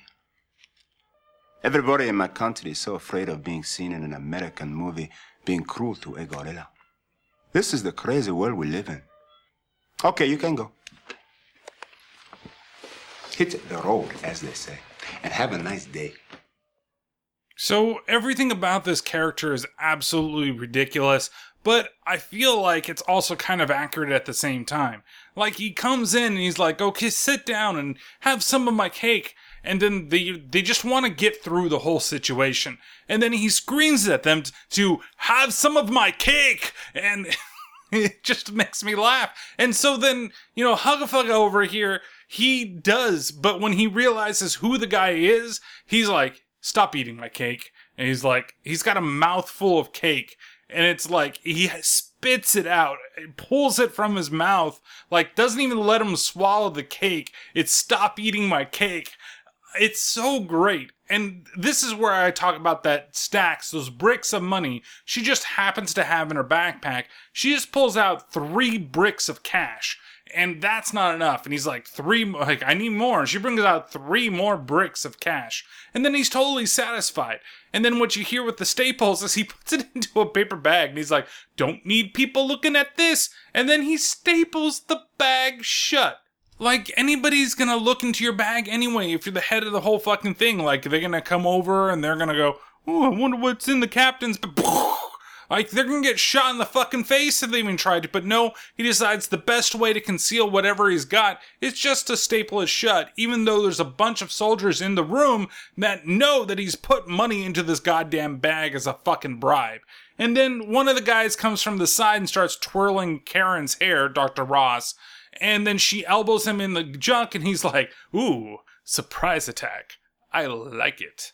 It's so fucking ridiculous, and it's acted out so well by Delroy Lindo that I just absolutely love this scene. It's like I said, I think it's possibly next to one of the last scenes in the film. One of my favorite scenes, and it's kind of nonsensical, and it's kind of weird that we have to learn about everything that's kind of going on in the this part of the world at this time. You know, they say, "Oh, it's this is the third regime change that we've been to here or been through," and it, we we spend so much time getting up to this point, and we're about a half an hour. Like the first full act is literally them getting to the jungle at some point, and now we're finally going to get there. But it's weird that we have to go through so much, and the book actually kind of goes through this a lot more, if I remember correctly. Like there's a lot of talk about what's been going on and kind of how this is impeding their kind of adventure, if you'd say. And it's kind of what's going on here as well. You're kind of going through the, you know, they just want to get to wherever they need to go, but they have to deal with all this extra politics and, and extra stuff with the government and extra stuff with the militias just to make sure that they can get through to go into Zaire, which is not even the country that they're currently in. So they this cuts from here over to the airport. That's where Monroe he finally realizes where he has met Hugafugga before. And that's, of course, not before Amy fucking insults Dr. Ross once again, because she finds out that they're going, still going along with him for the ride. When do you think we will get to the rainforest? Herkermer Homolka, right? Yes, hi, hello. You're not looking for Solomon City again, are you? What are you talking about? Mr. Homolka here was part of a disastrous expedition about, what, five years ago? Please, I would prefer you not to... They were looking for a city called Zinj. Unfortunately, it doesn't exist. It does exist. Fine. Three members of the safari died from exposure. The fourth was shot by we don't know who. It was an appalling suicide. We won't quibble. And Mr. Homolka here had to be carried out of the jungle by, as I remember it, me. I knew he wasn't a Romanian philanthropist. Oh, he's a Romanian. And he has done a lot of good, but mostly for Mr. Homolka. Shut up, you filthy... Filthy what? Forgive me. All that traveling has left me shaken. Think nothing of it. All aboard! Okay, come on, Hugafugga. You can say it once. Oh, wait, I forgot. This is a PG 13 movie, so you can't call him a filthy motherfucker. But at least nowadays they get to the mother f- part and then they totally cut it off. Uh, whereas with this, he's, oh, you filthy muh, and that's it. Of course, he could have called him a filthy muggle at the same time, but then he'd be in the wrong fucking cinematic universe. You know, the Congo cinematic universe is coming soon. I can feel it. There's going to be resurgence. It's going to be just like Planet of the Apes. We're going to get to see Amy once again. But so we learn a little bit about Mr. Huggerfucker here.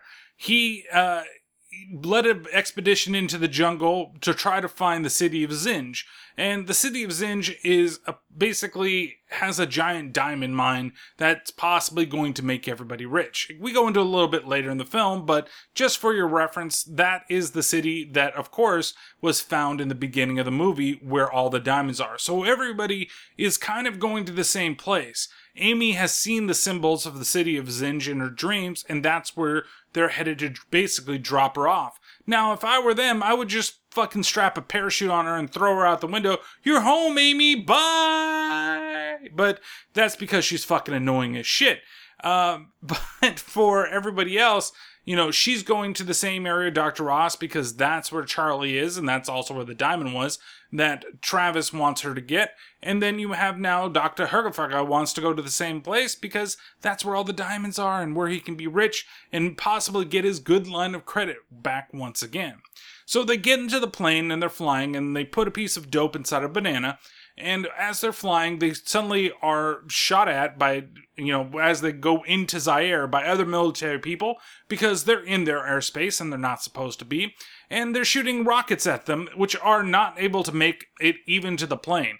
And like, if that was the case, I don't know why they were so worried because the plane can obviously outfly the rockets because the rockets have a fuse on them or something. There's a weird reason why they're blowing up right before they hit the plane. I would imagine that, you know, they're not on some type of like timer that they blow up when they hit something, but what the fuck do I know? I don't shoot rockets at things and I've never shot a fucking rocket in my life. So maybe there is a time, but at least according to Doom, as soon as it hits something, then that's when it blows up. With almost everything that uses a rocket launcher, pretty much. But I guess they've got some, like, you know, my first rocket launchers available and they're just shooting them out. Uh, so then they switch over to heat launching or heat seeking rocket launchers. Uh, and this worries the pilots of the, the plane to which Dr. Ross, she goes and gets a flare gun and they try to stop her, but of course she knows right because she used to work with the CIA and she fires one of the flares out the window and the heat seeking rockets go after the flare and explode upon hitting the flare instead. So they're out there, they're basically saying, well, look, it's time to jump. And Peter, he's totally like, no, that's not right. We're not gonna put everybody uh, in a parachute. They give Amy the banana, which has the dope in it, so that way she'll fall asleep when they jump out of the plane. He doesn't want a parachute. To which probably one of the best lines in the movie. Of course, Monroe gets a lot of the good lines of the film. To where he says to Peter, he looks at him. He's like, "Do you know how to fly a plane?" And Peter's like, "No." And he's like, "Well, the pilot and co-pilot have already jumped out of the plane. So if you don't know how to fly, you know, fuck off. We're gonna jump." Uh, Hugga doesn't want to jump out of the plane, and he asks for some help. And so one of the the helpers there uh, basically kicks him in the back and forcibly pushes him off the plane. Peter goes to jump, everybody else jumps off the plane, and the plane is then hit by a rocket and crashes into the ground. Everybody lands in the jungle. Peter goes around searching for Amy, and he runs into Monroe and he asks where Amy is, and Monroe basically kind of tells him like it is. Where's Amy? Now she's asleep. She's over there. On the way down, she decided to wake up. And let me tell you, that little lady has some set of teeth. Look, I'm sorry, but we're gonna have to call this off. I beg your pardon? I know when I'm in over my head, I'm not James Bond. Don't worry, I'll take care of you. I don't want you to take care of me. Fine. I'm taking a safari into the Virunga region of the Congo. If you don't want to go, just go wherever. But you should know this is a damn dangerous place and people die here very easily. Now, excuse me? Now you gotta be fucking kidding me here with Peter. Like, he's just gonna fucking randomly think, oh, it's time to go fucking home. Do you know where the fuck you are? You know what? I don't even know where the fuck you are, because supposedly you've just gone over into Zaire, because you were in, in Zaire's uh, airspace here. So you're in the Congo. You're going with these people on this safari to take her back fucking home, and now all of a sudden, you know what? I don't want to do this anymore. You should have said this back at the fucking airport where they, they blew up the president's fucking car. Instead, you waited till this point where you had to parachute out of a fucking plane down into the middle of the jungle, and it was at that point that you decided, you know what? I don't want to do this anymore. Well, guess what? Now you're fucking stuck here and there's no other way to get out of here. I mean, Monroe eh, really is trying to be nice to him. He's like, don't worry, I'll fucking take care of you. And he's like, no, I just want to go. Then he's like, well, fuck you then. Figure out where you need to go. But guess what? You won't fucking do it. And you won't fucking survive without him. Just stay with the rest of the party. You've gone this far. And I guess now all of a sudden, this is the point where we need to fucking give up. So instead of just giving up, Peter finally gives in and decides to go along with the rest of the group, which is probably one of the smartest things that he's ever done. So we get a little bit of jungle travel, which includes a little bit of jungle talk. An Extraordinary animal. Those paintings. Do you think she was drawing something she saw in life or in a dream, maybe? I think she was drawing the jungle, home. What about those oval shapes? Just a shape she liked, something like that. Perhaps. Video game? Gives our latitude and longitude. I guess more than that from the look of it. Well, you know, it's a gadget. It has features. You're picking up a signal. Is it uh, someone or something? A little bit of both. Ah. So why'd you quit the CIA? I never worked for the CIA Of course you didn't. But if you had worked for the CIA, why would you quit? because they're a loveless bunch of sons of bitches. And you're not. And I'm not. Glad to hear it. So now they've set up camp in a random spot because, of course, this is the perfect time to just stop and relax for a little bit. And we see that Dr. Ross, she's actually brought air conditioning units along with her. And she's like, "Oh, I went a little overboard, didn't she?" And what's funny is, is that when they were doing the checklist of everything that she was gonna bring, one of the things she said not to bring was an air balloon, which turns out to be something that they do need later on. But she does manage to bring the air conditioning with her instead. So they have the AC, and of course, Doc- Monroe over here, he decides that damn right, he wants to make sure he has that. And he does go through and kind of talks a little bit with everybody in the camp, and he goes over and talks to Huggerfugga, and he tries to get a little more information out of him, and he probably has one of my favorite little zingers in the movie. Mr. Homolka. Oh, please. Call me Herkermer. All right. You can call me Mr. Kelly. I wonder what she's about. What do you mean? Well, she's after something. You're after something. What you're after, I got figured. But what she's after, I don't know. I'll get you, I'll get you! I am helping that young scientist return his ward to the wild. He says the ape may be able to tell us the thoughts of the wild gorillas. Yes, well, I can tell you your thoughts, Herkermer. You're looking for King Solomon's diamond, the lost city of Zinj. I've given it up. Oh, you'll never give it up. The problem is, Herkermer, it doesn't exist. Solomon must have gotten his diamonds from Cartier's, just like everybody else. So the little line that I like is when he saw, "Oh yeah, you can call me Herkermer," and he's like, "You can call me Mister Carey." Um, it's really ridiculous. It's really short, but it's pretty goddamn funny. Uh, and there's another little callback to this later as well. So he's still trying to figure out exactly what her angle is for the whole thing. And you see her all kind of off in the corner, and she's making a call back to Travis back home. And then something happens during that call that kind of upsets Travis at the same time. This is Karen Ross. 81452. That is KR 81452. Houston Travis, do you read? Karen Ross 81452. Houston Travis, do you read? I read and see you, Dr. Ross. Congratulations on crossing the border. I'm picking up a clear signal from the laser's power pack. Excellent. Wherever that laser is, Charles should be too. Let's hope so. Tomorrow we enter the rainforest at the base of the volcanic range. Good. Karen, I've had those images of that creature analyzed. Rudy.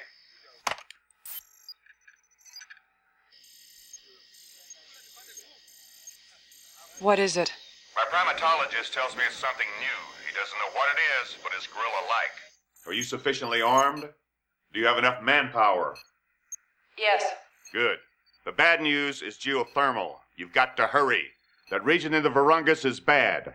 Sometimes the volcanic activity is Breaking out of the graph. The region's going to blow. Could be a week, could be sooner. And Dr. Ross. What the hell's.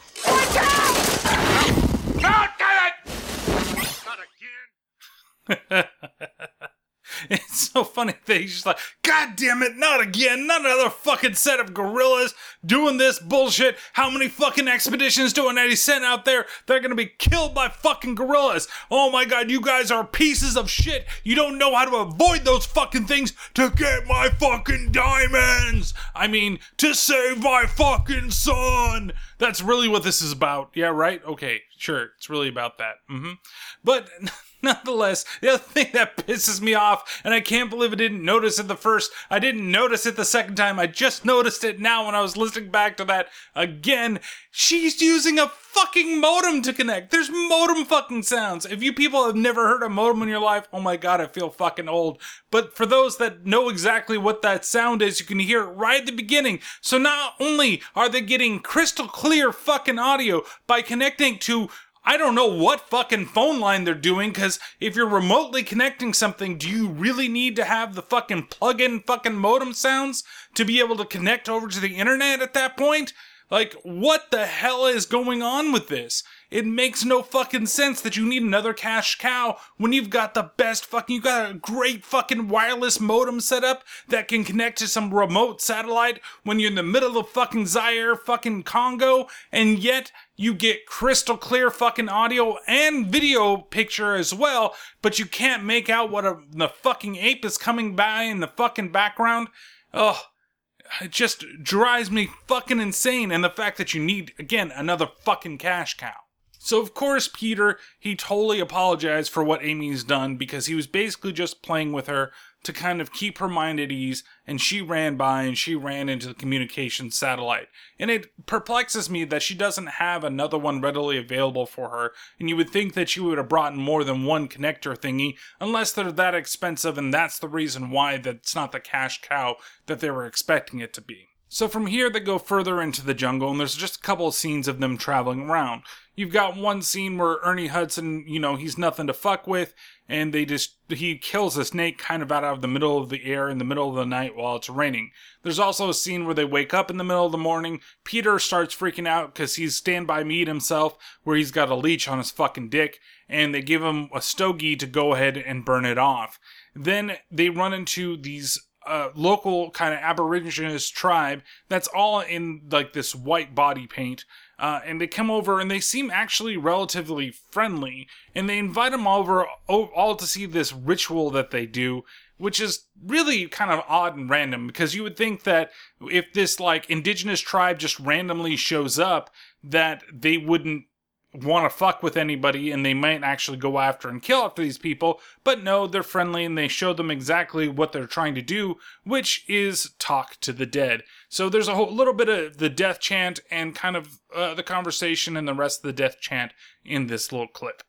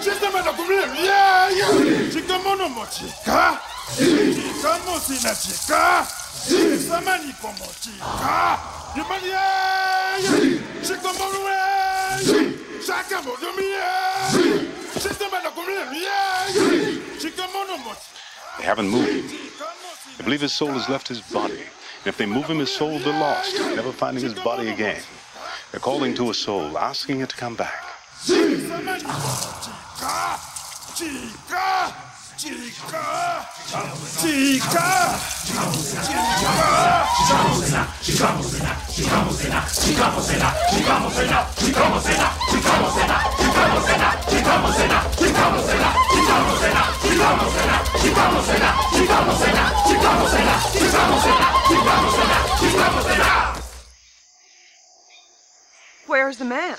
Papi huyumtu. Nini, mpelekeni.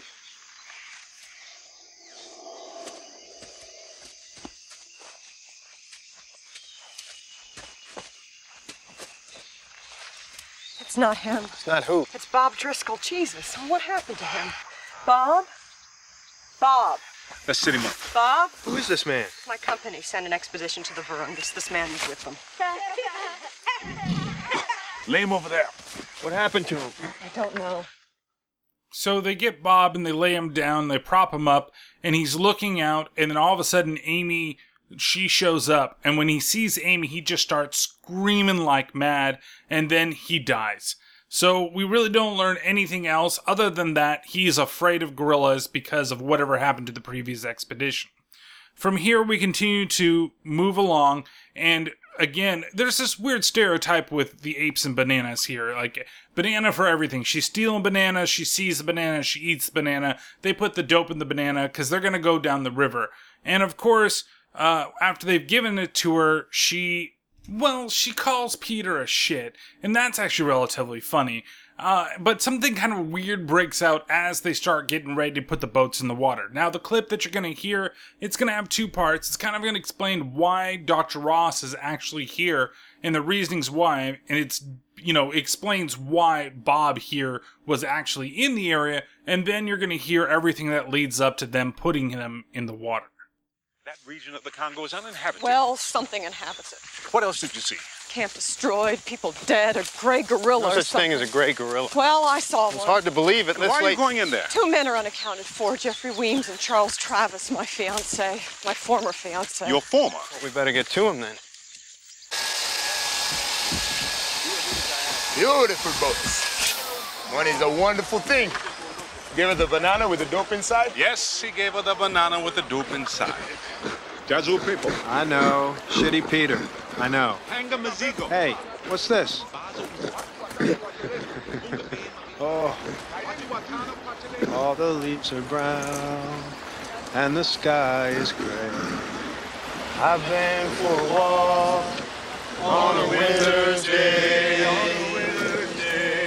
I'll sit and walk, sit and walk. If I was in LA,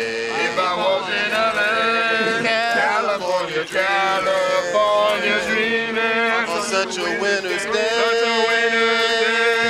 Stopped into a church. Stopped into a church. Stopped along the way. That's along the way.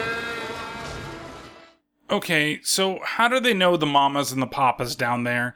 Like, that's such a weird situation, and they're so out of sync with each other. I get it, they're singing in a way, you know, they're doing that kind of weird harmony that they've got going on, and, you know, a couple people are quite out of tune, but it's funny, it's kind of heartfelt at the same time, because they're all like, trying to calm the gorilla because they've all become attached to Amy. Like everybody in the party has become attached to Amy. She's the main deal here. She's still fucking annoying. Should just be thrown out of the fucking boat. I mean, uh, they need to make sure that she's found safe and in her home. So they travel down the river, and as they're traveling down the riv- river, Harga Farga over here, he finally does give a little more information and of why he picked Amy specifically to lead him to the city of Zinj. So what is this Zinj, Mr. Homolka? I don't know what you're talking about. It's always been believed that King Solomon had a diamond mine in the Congo in a city called Zinj. Diamonds. I suppose there is no point in playing stupid. We shall arrive there together. We shall all be rich. It's fine with me, except there is no Zinj. Half the safaris that have gone in that deep looking for it never made it back. The other half came back with nothing. Yes, but we have a trumping card that they did not have. We do. We do. That gorilla knows where it is. What? The gorilla?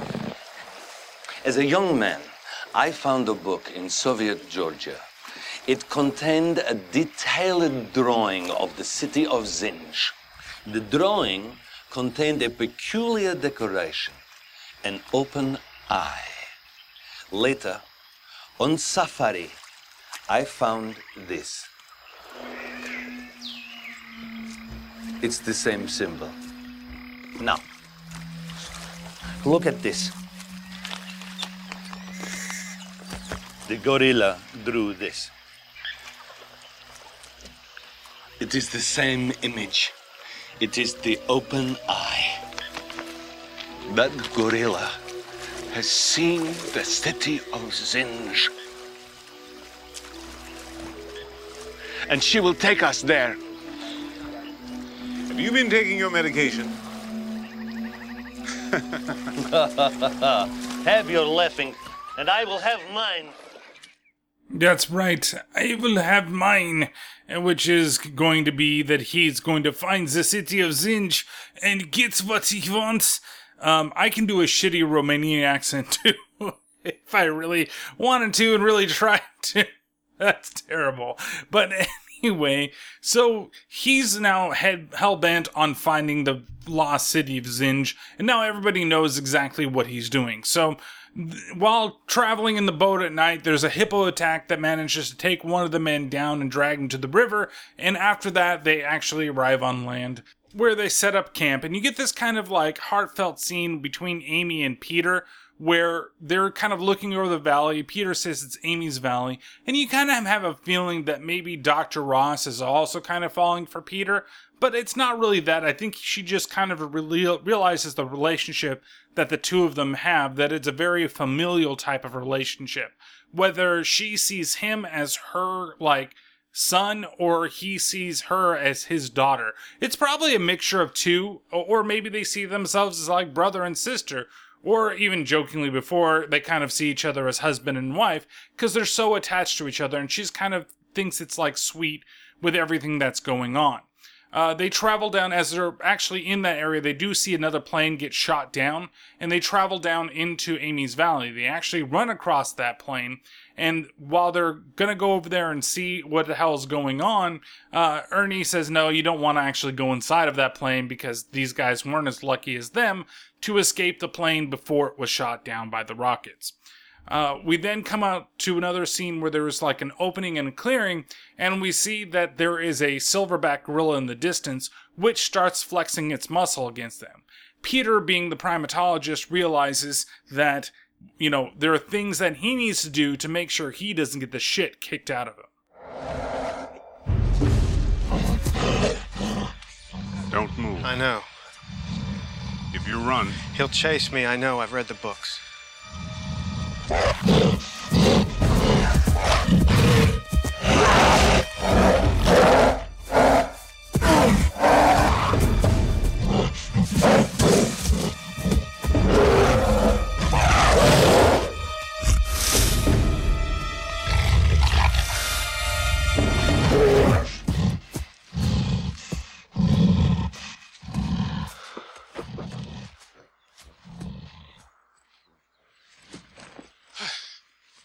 did good. Where'd you go? I ran away. Sorry. I, I fucking again I love Monroe and just the way that he does everything. She's like, don't run away. Make sure basically using him as bait to make sure that they're able to all get away. And of course the gorilla doesn't attack him. Now there's two things that are going on here that I don't really care much for. First, he says, Oh, well, you know, apes don't kill. Uh, and this kind of does show that. But at the same time, like, he's scared shitless. But he knows probably that apes attack, right? That gorillas will attack him if he does anything that is determined to be aggressive. So instead, he kind of shrinks down, looks directly into its eyes. Then he plays like the uh, weak one and puts his head down and looks away and doesn't really stare at him. And then the silverback gorilla just goes away. Uh, we see that, you know, if that's the case, like, he should have just stood there and looked at it in the face if he knew that wasn't going to do anything to him because supposedly, you know, gorillas don't kill. Uh, and, and it's kind of just, it's one of those situations where I'm kind of like, uh, okay, I get it. He's the one that's kind of got, got to experience this. At the same time, I'm not very excited about it. Then you see Amy go over to the gorillas and she tries to introduce herself because she thinks, hey, she can finally get some of that silverback D that she's been craving for for the longest fucking time. And so she goes over to introduce herself, kind of like an awkward penguin, and just says, Hi, I'm Amy, me gorilla. And I die a little inside because she's got to speak again because somehow they got the glove back. I haven't seen the glove in fucking forever, and now it's magically back in this point in the movie. Like, they went through all this, they got captured and everything. She hasn't used the glove since then, because it makes me believe that they kept it. But I guess they had another fucking glove that they kept? I don't know. What I really don't know what the fuck is going on, but she has it here for some fucking reason. She tries to talk to the apes, the apes don't talk to her back, and then she gets all sad because of course they're they don't want anything to do with her, and they just fucking leave and run off. So they continue down, and they actually eventually get into the area where there's the lost city of Zinj. And when they go there, they kind of begin looking around, and unlike with the with Charlie and Jeff in the beginning of the film, they don't have to jump into any random river or swim in or anything. It's like everything has just gone away. And all of a sudden, they're able to just slice through a couple of branches, and then it is revealed that the city actually is real. Bitch. What is this? It is the city of Zinj that I have looked for all my life.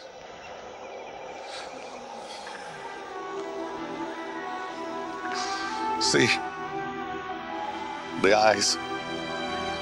It is the same. I should also mention that before this, before they actually found the whole city of Zinj, they actually came upon the campsite that everybody had from before, and the alarm from the tripwire was still going off because I guess that it has enough battery life to last them a fucking lifetime, which, again, they need another fucking cash cow. These alarms will last fucking forever. They've lasted at least weeks, unless this was only days since it's actually happened. But even then, the alarm is still going off constantly out here in the forest, and it's still fucking going off weeks and weeks or days and days later. You've created technology that nobody fucking has in these fucking batteries that last you or charging units that last you fucking forever, but you need this cash cow that fucking lives in the sky. It makes no fucking sense to me. But anyway, so now they've discovered the lost city of Zinj and everything is matching up. And again, they didn't have to go through no fucking water. They didn't have to do anything else. They just cut through a couple fucking jungle fucking uh, bushes or where the fuck they are, branches, foliage, whatever you want to fucking call it, and they're magically there. Uh, and then one of Monroe's guys finds product placement. He finds the Hershey wrapper that poor old, you know, Bruce Campbell was eating at the beginning of the film. And they realize this is exactly what they found at the beginning of the film. Now, we learn a little bit more about the mines for Herkermer before they actually go into the mines. First, they found the diamonds. Solomon's men. A diamond mine of incredible bounty. Then they built the city around the mine so that it should be protected. The savagery of the guards was a legend. They instantly fell upon any thief, any transgressor. And the diamonds flowed to the kingdom of Solomon. Well, what happened? Why did the city die? I don't know. Maybe the mines ran dry. No, no! The diamonds are here! Monroe! Over here! What is it? On the step, by the hood. I found this.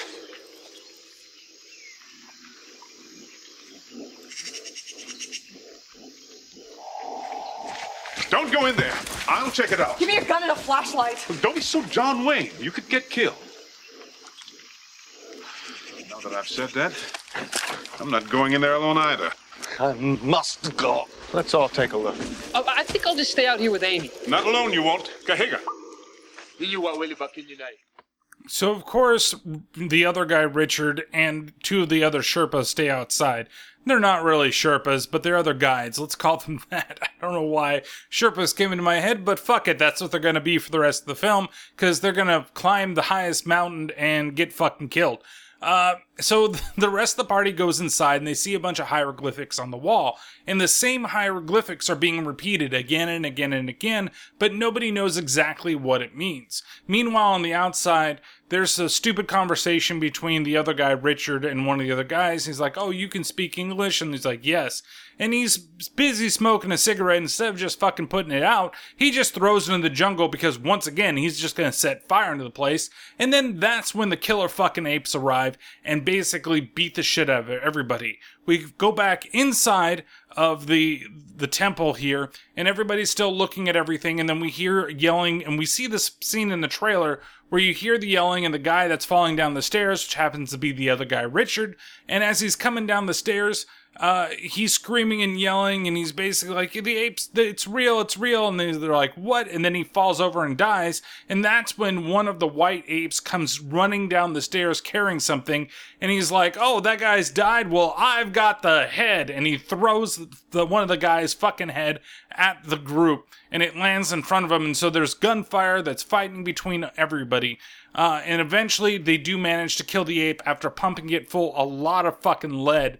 And then, as they're trying to escape to get out of there, there's a jump scare from Amy. She p- falls down from the ceiling and scares everybody, but Peter recognizes who she is right away. And they all leave and go outside, and that's when they realize the legend of the killer ape is actually true. They are gorillas, or some kind of gorillas. Oh, I see Never saw an animal move like that. They just, well, look, they just kill. So that's why Solomon's diamonds were never found. The myth of the killer ape is true. I can't believe it. So they can't believe it, yet they've seen the fucking thing in front of them, but there really are killer apes here. So what do they decide to do? Well, let's go ahead and camp up for the night inside of the camp that was ruined that had the tripwire going off because, well, there's actually defenses in the camp, and I guess it's kind of smart. So they set up everything for the night. Uh, Dr. Ross, she makes sure that all the gun mounted turrets are everywhere and that everybody's safe within the perimeter of these weird, like, laser things uh, that are going to protect them from attacks in the middle of the night. And of course, that's when something starts to go wrong. Here's your lovey. Shh. It's okay. Mother. Mother. Yes, you're okay now.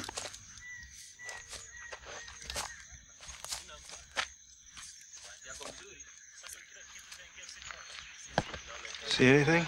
No, but I'm your last line of defense. We have sensor operated machine pistols on tripods out there. Anything comes within 40 feet, get ready for the 4th of July. What can I say? You really know how to pack.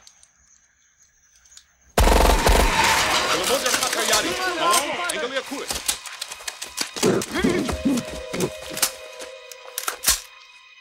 don't see anything. Put that out.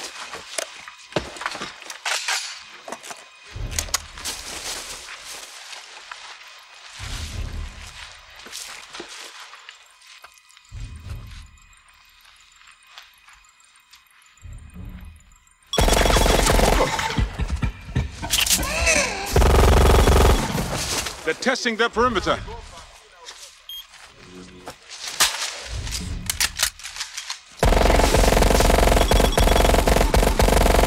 How intelligent are they? Gorillas are very smart, but they're not aggressive. These things are very aggressive. I'd say they're smart. They're too damn smart. They're out there. But what are they doing? Monroe?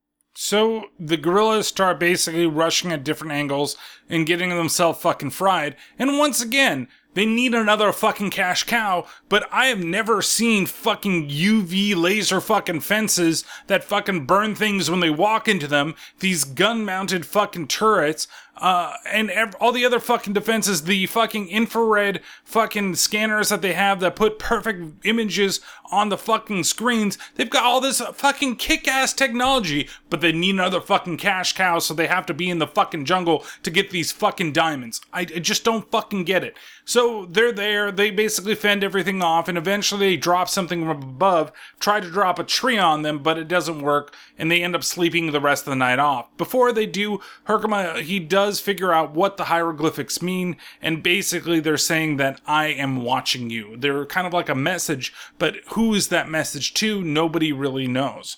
So as night turns into day, we know that a couple of uh, Monroe's men have gone missing, as well as Amy and Herkermer. All of them are gone right now, and Peter wants to go again and find Amy. But Monroe tells him, people come first, and this is the jungle. This is where you wanted to leave her, basically. That's kind of the way that I interpreted. So let's find all the people, and then we can find Amy if you want to take her back with you. Peter agrees, and they all go into the temple to find them. While they're inside of the temple looking for everybody, they do run across some like hieroglyphics that are on the wall. It's more like drawings that they have that explains the story of the white gorillas. Here's the story. They domesticated gorillas. You call that domesticated? They're killing a man. So they taught them to be this way. They bred them to violence. They looked for the trait and they encouraged it. Guard dogs. And they turned on their masters. What's that smell? These are all the bones of gorillas. You mean these are No, these are the bones of normal gorillas. This one's skull was crushed. Feel that? Feel what?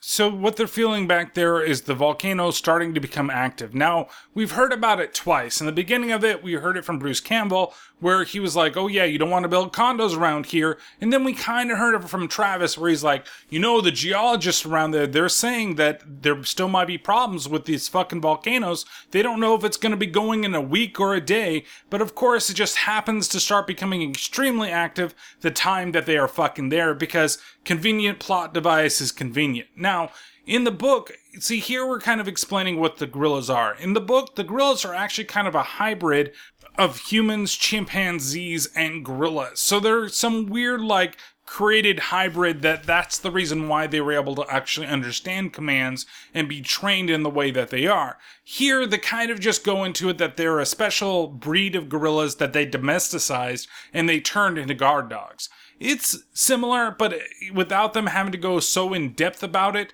this is the best way they could explain it, and I kind of am okay with this in the way they did this for the movie. So while they're still searching around, they do finally run into Hugafuga, and he basically says that the, the diamond mines, they've got to be around here.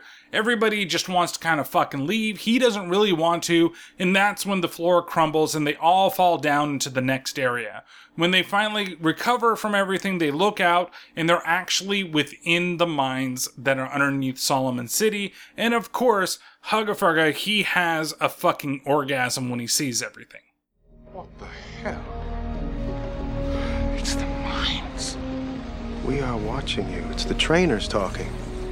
Teacher is watching you. Dead teachers.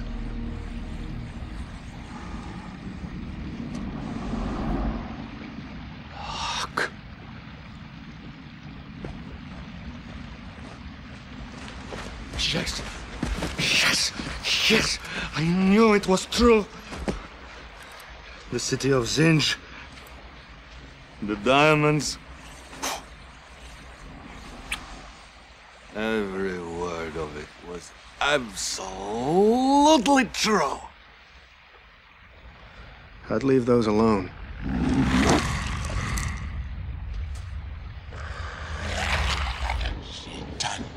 Any other way out of here? Not that I've noticed. Help me. Fill up everything. Come on.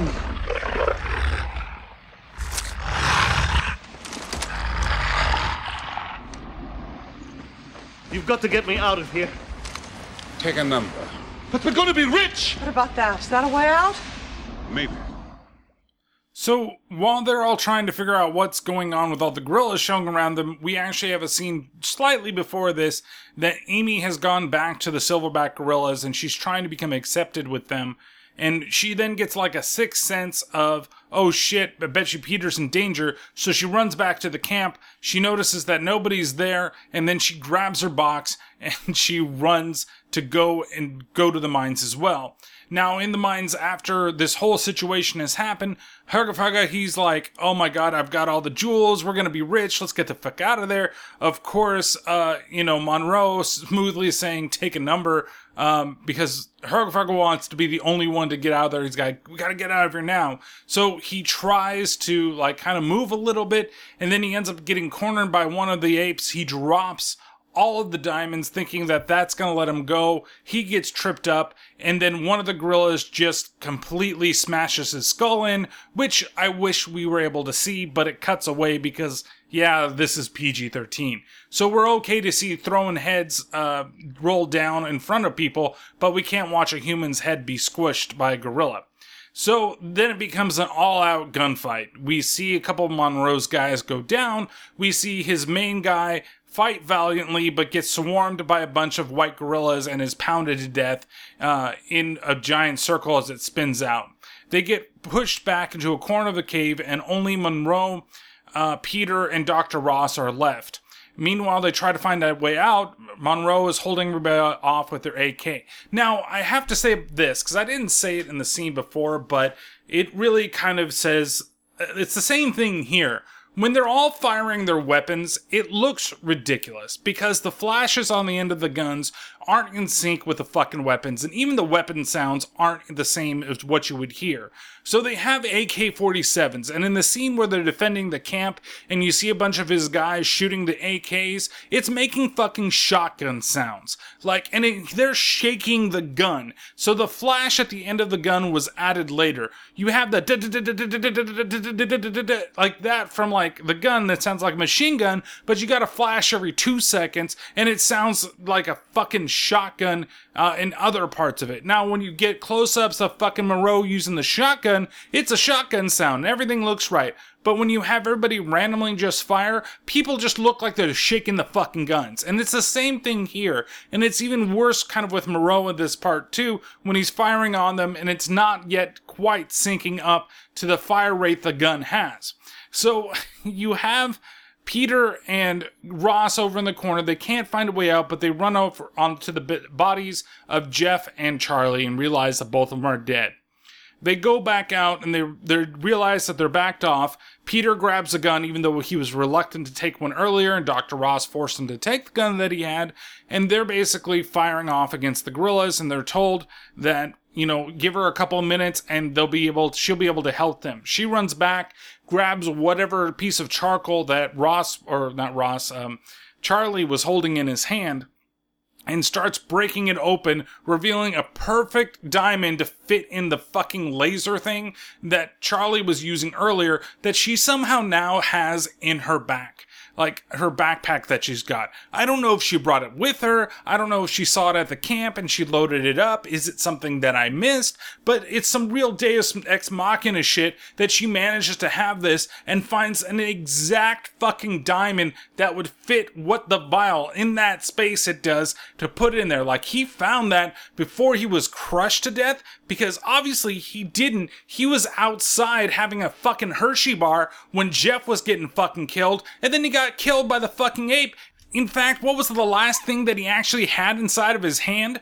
Why, it was Jeff's fucking eyeball. It was thrown at him. He caught it. He looked at it. And oh my god, that's what he fucking died with in his hand. Not the fucking diamond from the fucking mine, unless they dragged him in there and forced him back there, and he was digging diamonds for the ape to throw all over the sand that Herkermer put his fucking dirty ass mouth. Actually, he put his probably cleaner mouth on those dirty fucking diamonds, and he probably was gonna die of fucking like Hep C before the apes were gonna smash him in the head. So maybe the apes actually did him some good.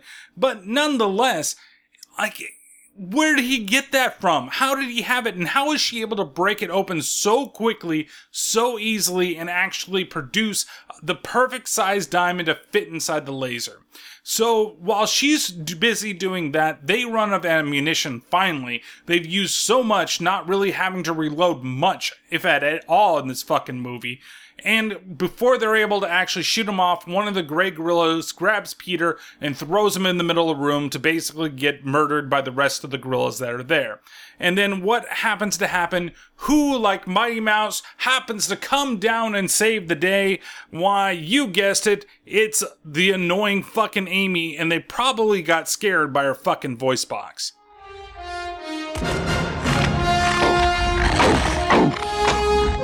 Ugly gorillas, ugly, go away. I don't know what to make of it.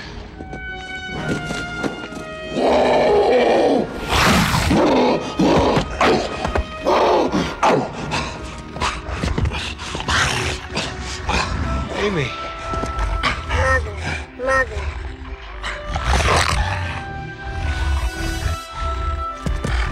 Peter, hug Amy.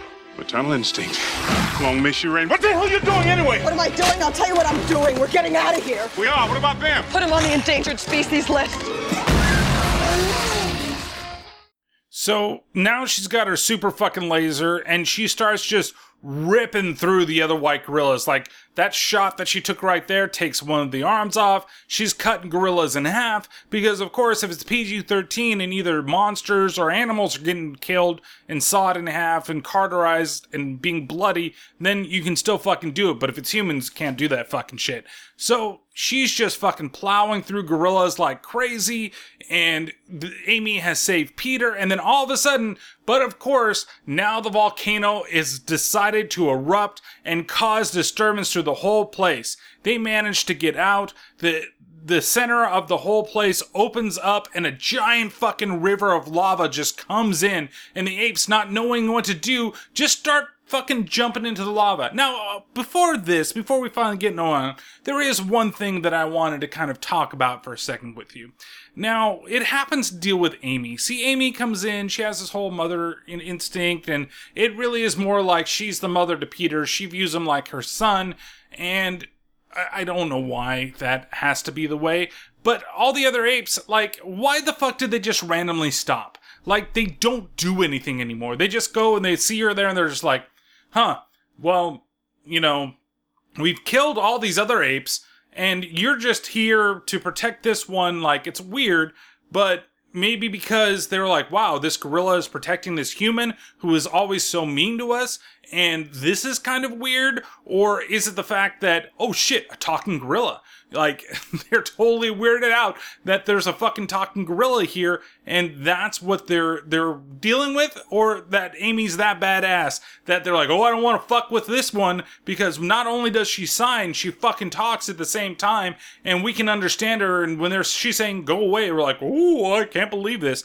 I don't know. I don't fucking get it. If I were the apes, there's like 20 of them. Just fucking jump and start pounding on the both of them, and then you can go get the other one before you're fucking sawed in half by a giant fucking laser. So anyway, uh, Dr. Ross and Monroe leave Peter and Amy in the dust. They're able to actually get out of there before the lava starts, you know, wrecking the whole place and they get destroyed. But the apes don't know how to really get away from the lava, so they just start either falling in or just fucking jumping in there. Because I guess if you can't escape from your fate, you might as well just fucking die and throw yourself in a pit of lava.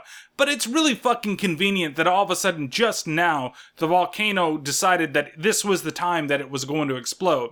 Like, it had this capability for a long time. Nobody's really done everything. But the moment that they needed a way out of this place, everything's going to go to shit. And the volcano, it's like, yeah, you know what? It's about time. He looked at his Apple Watch. He's done his steps for the day. And you know, he needs to lay off a little steam. Maybe this is it dropping a fucking deuce in the toilet or something like that. And then it decides to just fucking explode and uh, have the ground crack around it and have lava fucking flow everywhere. So there's a big escape scene that goes on with them jumping from, you know, breaking island to breaking island between, you know, what's now created with the lava coming out. There's even one scene where Peter and Amy, like the ground, it breaks apart and it tilts so they start sliding down and Amy doesn't reach out to grab Peter. Even though she saved him before, he's got to grab onto her and she has this look on her face like, bitch, let the fuck go of me. Only one of us needs to survive. Looks like she's gonna fucking start kicking his face and shoving him down into the fucking lava and just saving her fucking self.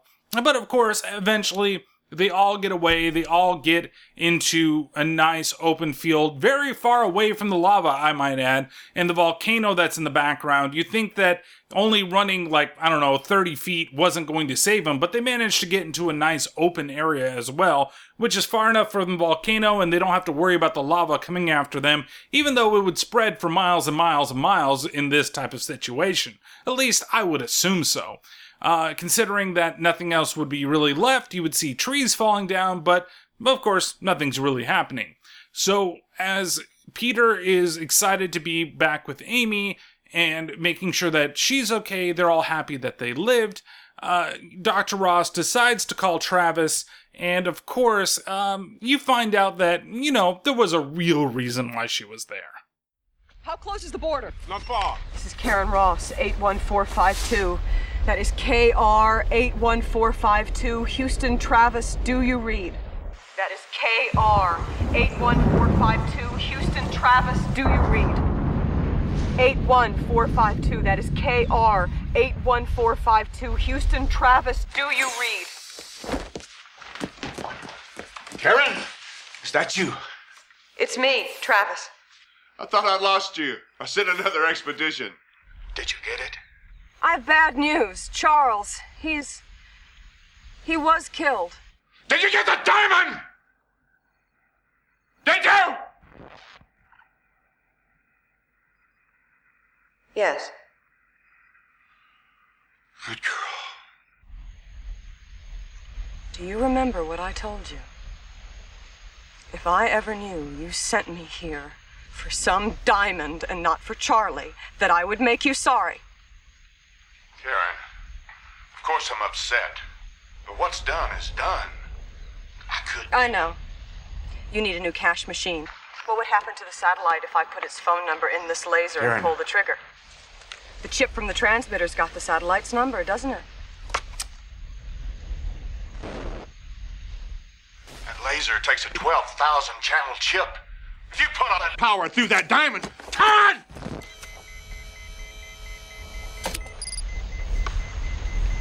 This is for you, Charlie.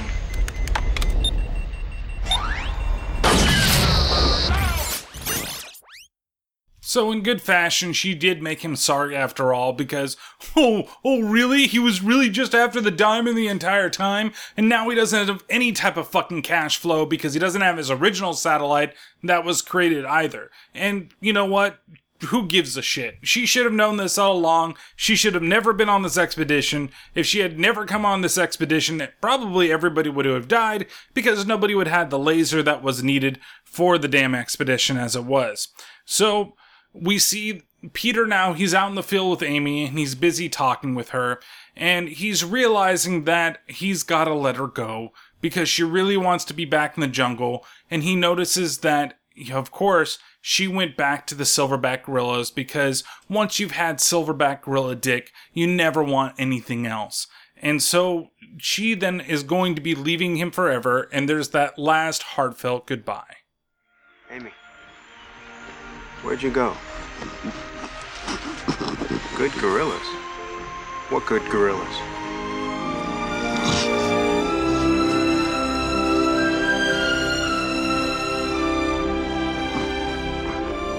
Handsome fella.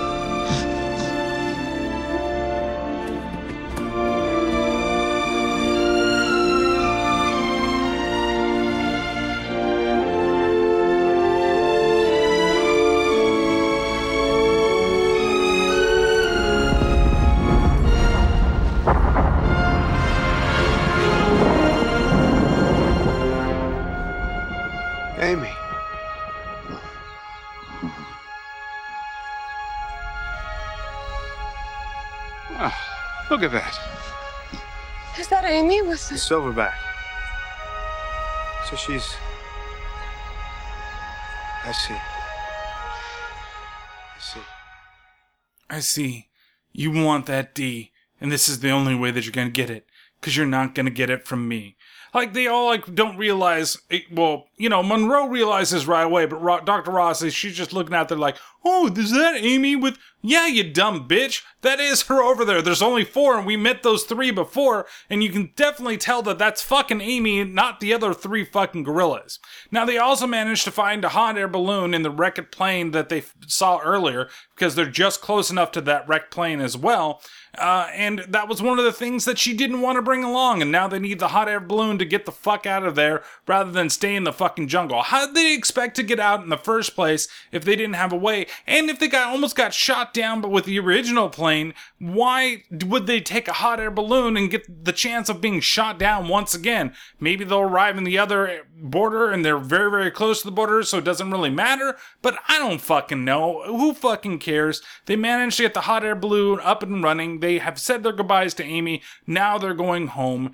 Dr. Ross looks out in the distance and, you know, Amy gave Peter a flower. He's staring at that. Monroe's controlling the hot air balloon. Dr. Ross asks Peter for one last thing, and then we get the lovely song to end the movie. Peter, would you do me a favor? What? Would you throw this away for me? You sure? Ouch.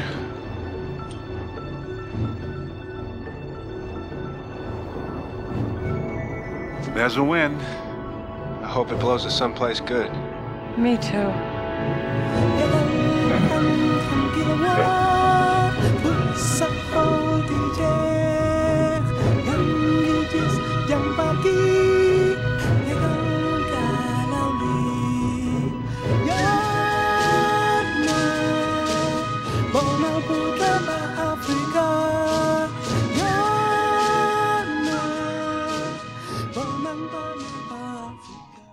And so that was Congo.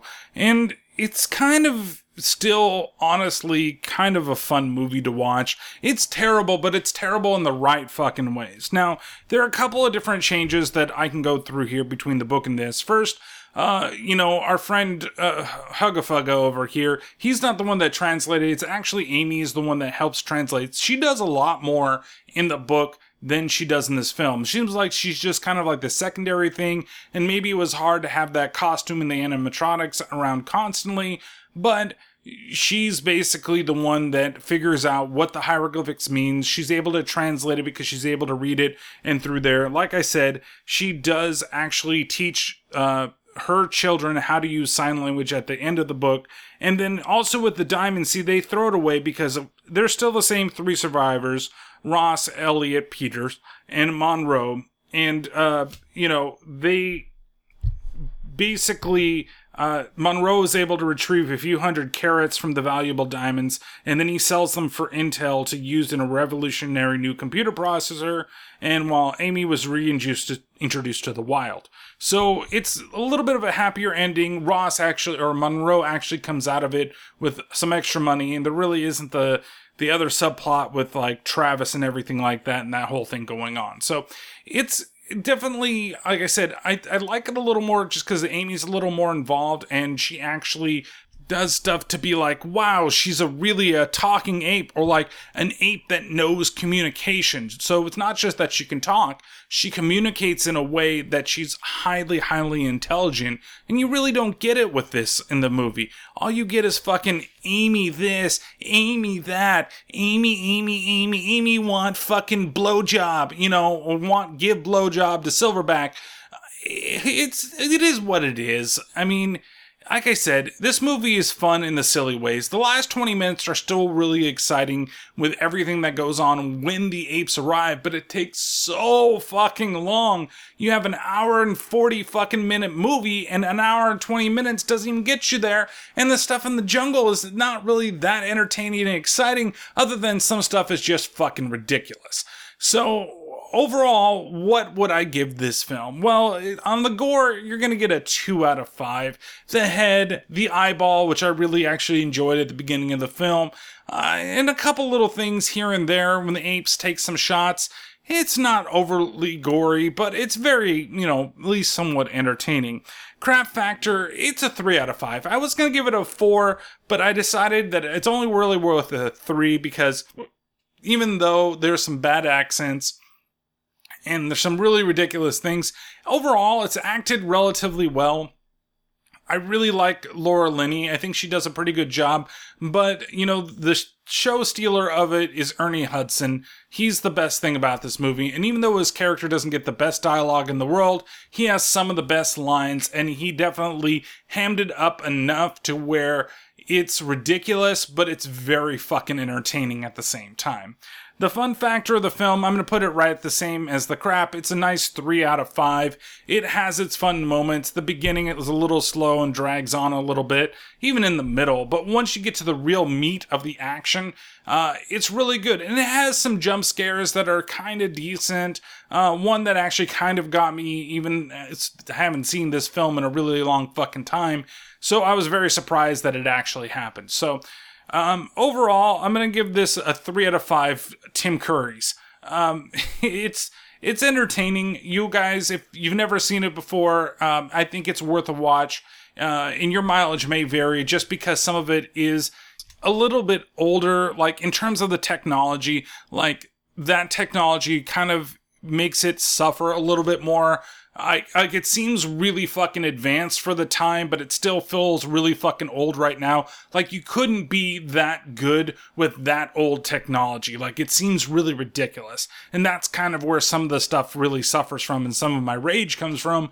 But overall, I mean, it's just kind of an entertaining movie. I mean, it's mediocre. It's got some good scenes in it, and it's got some terrible scenes in it. It's got some really random scenes that turn out to be really good scenes. I'm looking at you, the Delroy, Delroy Lindo scene. So, um, do I recommend it? That's one of the things that some people might ask, and I, I would say yes. I mean, it's worth a watch if you've never seen it before, or if you haven't seen it in a really long time. It might be good to revisit it. And I know there are a couple of people out there that have, you know, decided to re- rewatch it right before I release the podcast. So, um, with that being said, um, let's talk about the next film. Now, like I said, for the next couple of films, we're going to be doing animal films. Uh, and so this is one that people have also asked me for for quite some time. And somebody even recently says, I wonder when you were going to do that. And so, well, guess what? Guess what is up next? All right, everybody, double check your gear, make sure it's all on board. Pray you didn't forget your bug spray. They have come to the world's most isolated jungle to explore the unknown Amazon Ready? I think so. and conduct scientific research to prove the existence of a long lost tribe. Shirishama worship giant snakes, anacondas as gods, protectors. What is this? Anaconda skin. Is snakes out there this big? This skin is three or four years old. Whatever shed it has grown since then. Snakes don't eat people. Oh, they don't? That's it, man. I'm getting the hell back to LA. It's always good to be prepared. Now, they are the ones being watched, Do you hear that? the ones being followed, Nobody move. the ones being hunted. There's something down there. That's right. No, I really mean it. I really mean it too. but not by anything human. That's where the go! If we help him, then he will help us get out of here alive. Get in the face! You're gonna get us all killed! It's coming down!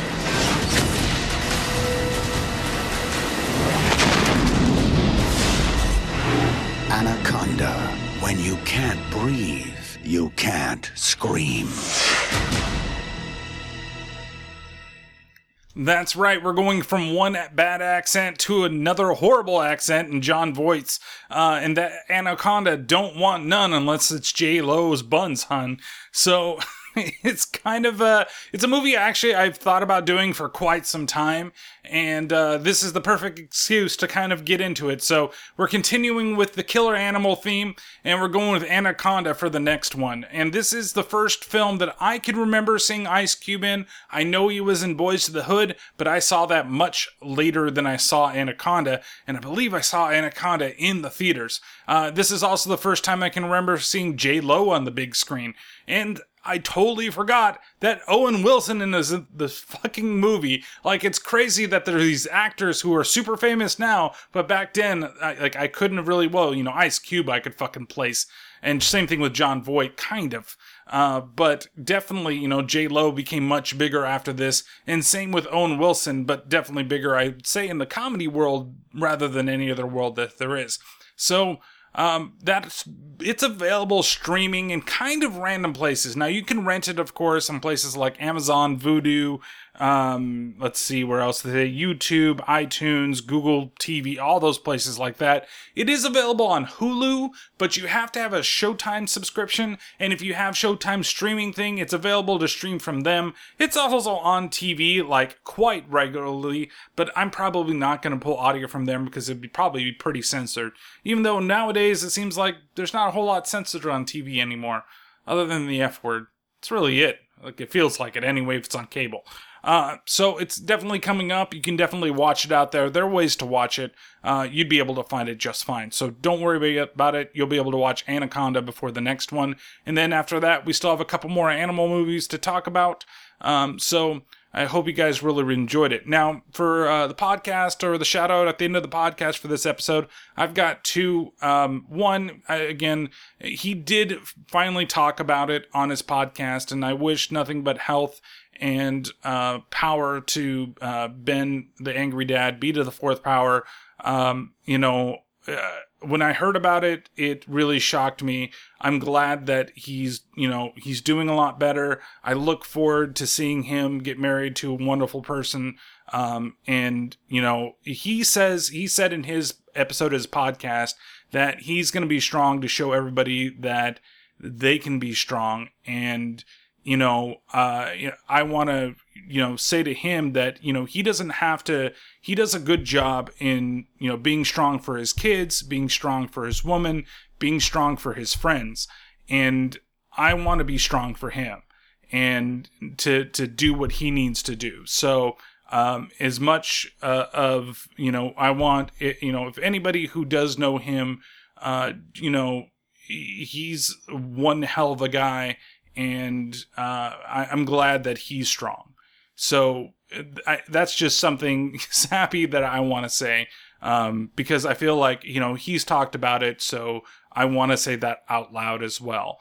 Um, and the other thing is is that it's not as sappy or whatever to say about that. Uh, is that um, I want you guys to go check out Beyond the Void. I know some of you have because I recently did a podcast with them. We talked about Mexican slashers, we talked about grave robbers, and we talked about Cemetery of Terror. I had a ton of fun with Alex. Um, we literally talked for four hours, uh, and the podcast itself is like two something, but we were on basically Skype from like 610, 620 until 10 something at night.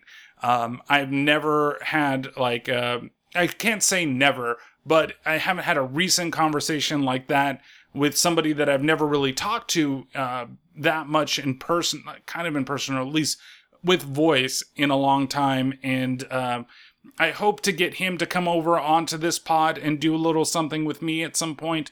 Uh, because I feel like we both have the same type of opinions on things, and uh, it was so easy to just chat with him and uh, go through the whole thing, um, and, uh, and it was a lot of fun. So uh, you guys should go check out that episode. Uh, you can check them out at longlivethevoid.com. Uh, Beyond the Void horror podcast. It's available on YouTube, uh, iTunes, Spree- not Spreaker, I think Spotify, um, and a bunch of other different platforms as well. You can catch them out there. And he also runs the Do You Love Horror Facebook group, uh, which is a closed group, but he lets a lot of people in. Um, so you can go check that out and apply. Uh, we a lot of people talk about horror. That's how I kind of got to know him. I actually got to know him through um, one of the other podcasts on Twitter. Uh, was we were all part of this like monster podcast group, and uh, it was fun, but it kind of dissolved. But I joined that Facebook group, and then I'm pretty active on that Facebook group when I can be. Um, and uh, I'm glad that he has this community with other people that love the genre as much as we do. And uh, I was happy that I got to do the show with him. So I'll probably be back on there at some point um, and definitely do it again. And like I said, I'd like to have him over here. Uh, with that being said, you can always find this podcast on places like Twitter at T underscore T underscore podcast, Facebook.com slash Terrible Terror Podcast. You can also find the podcast on Instagram, Terrible Terror Podcast, and you can follow us on YouTube, Terrible Terror Podcast, where Pat and I do a lot of car reviews over the movies that we've seen. Uh, we've done a lot recently, um, and we're probably going to go see Child's Play this coming weekend, so um, we'll have to see how that goes. Uh, with that being said, watch Anaconda, and I'll talk with you guys next time. Thanks for listening.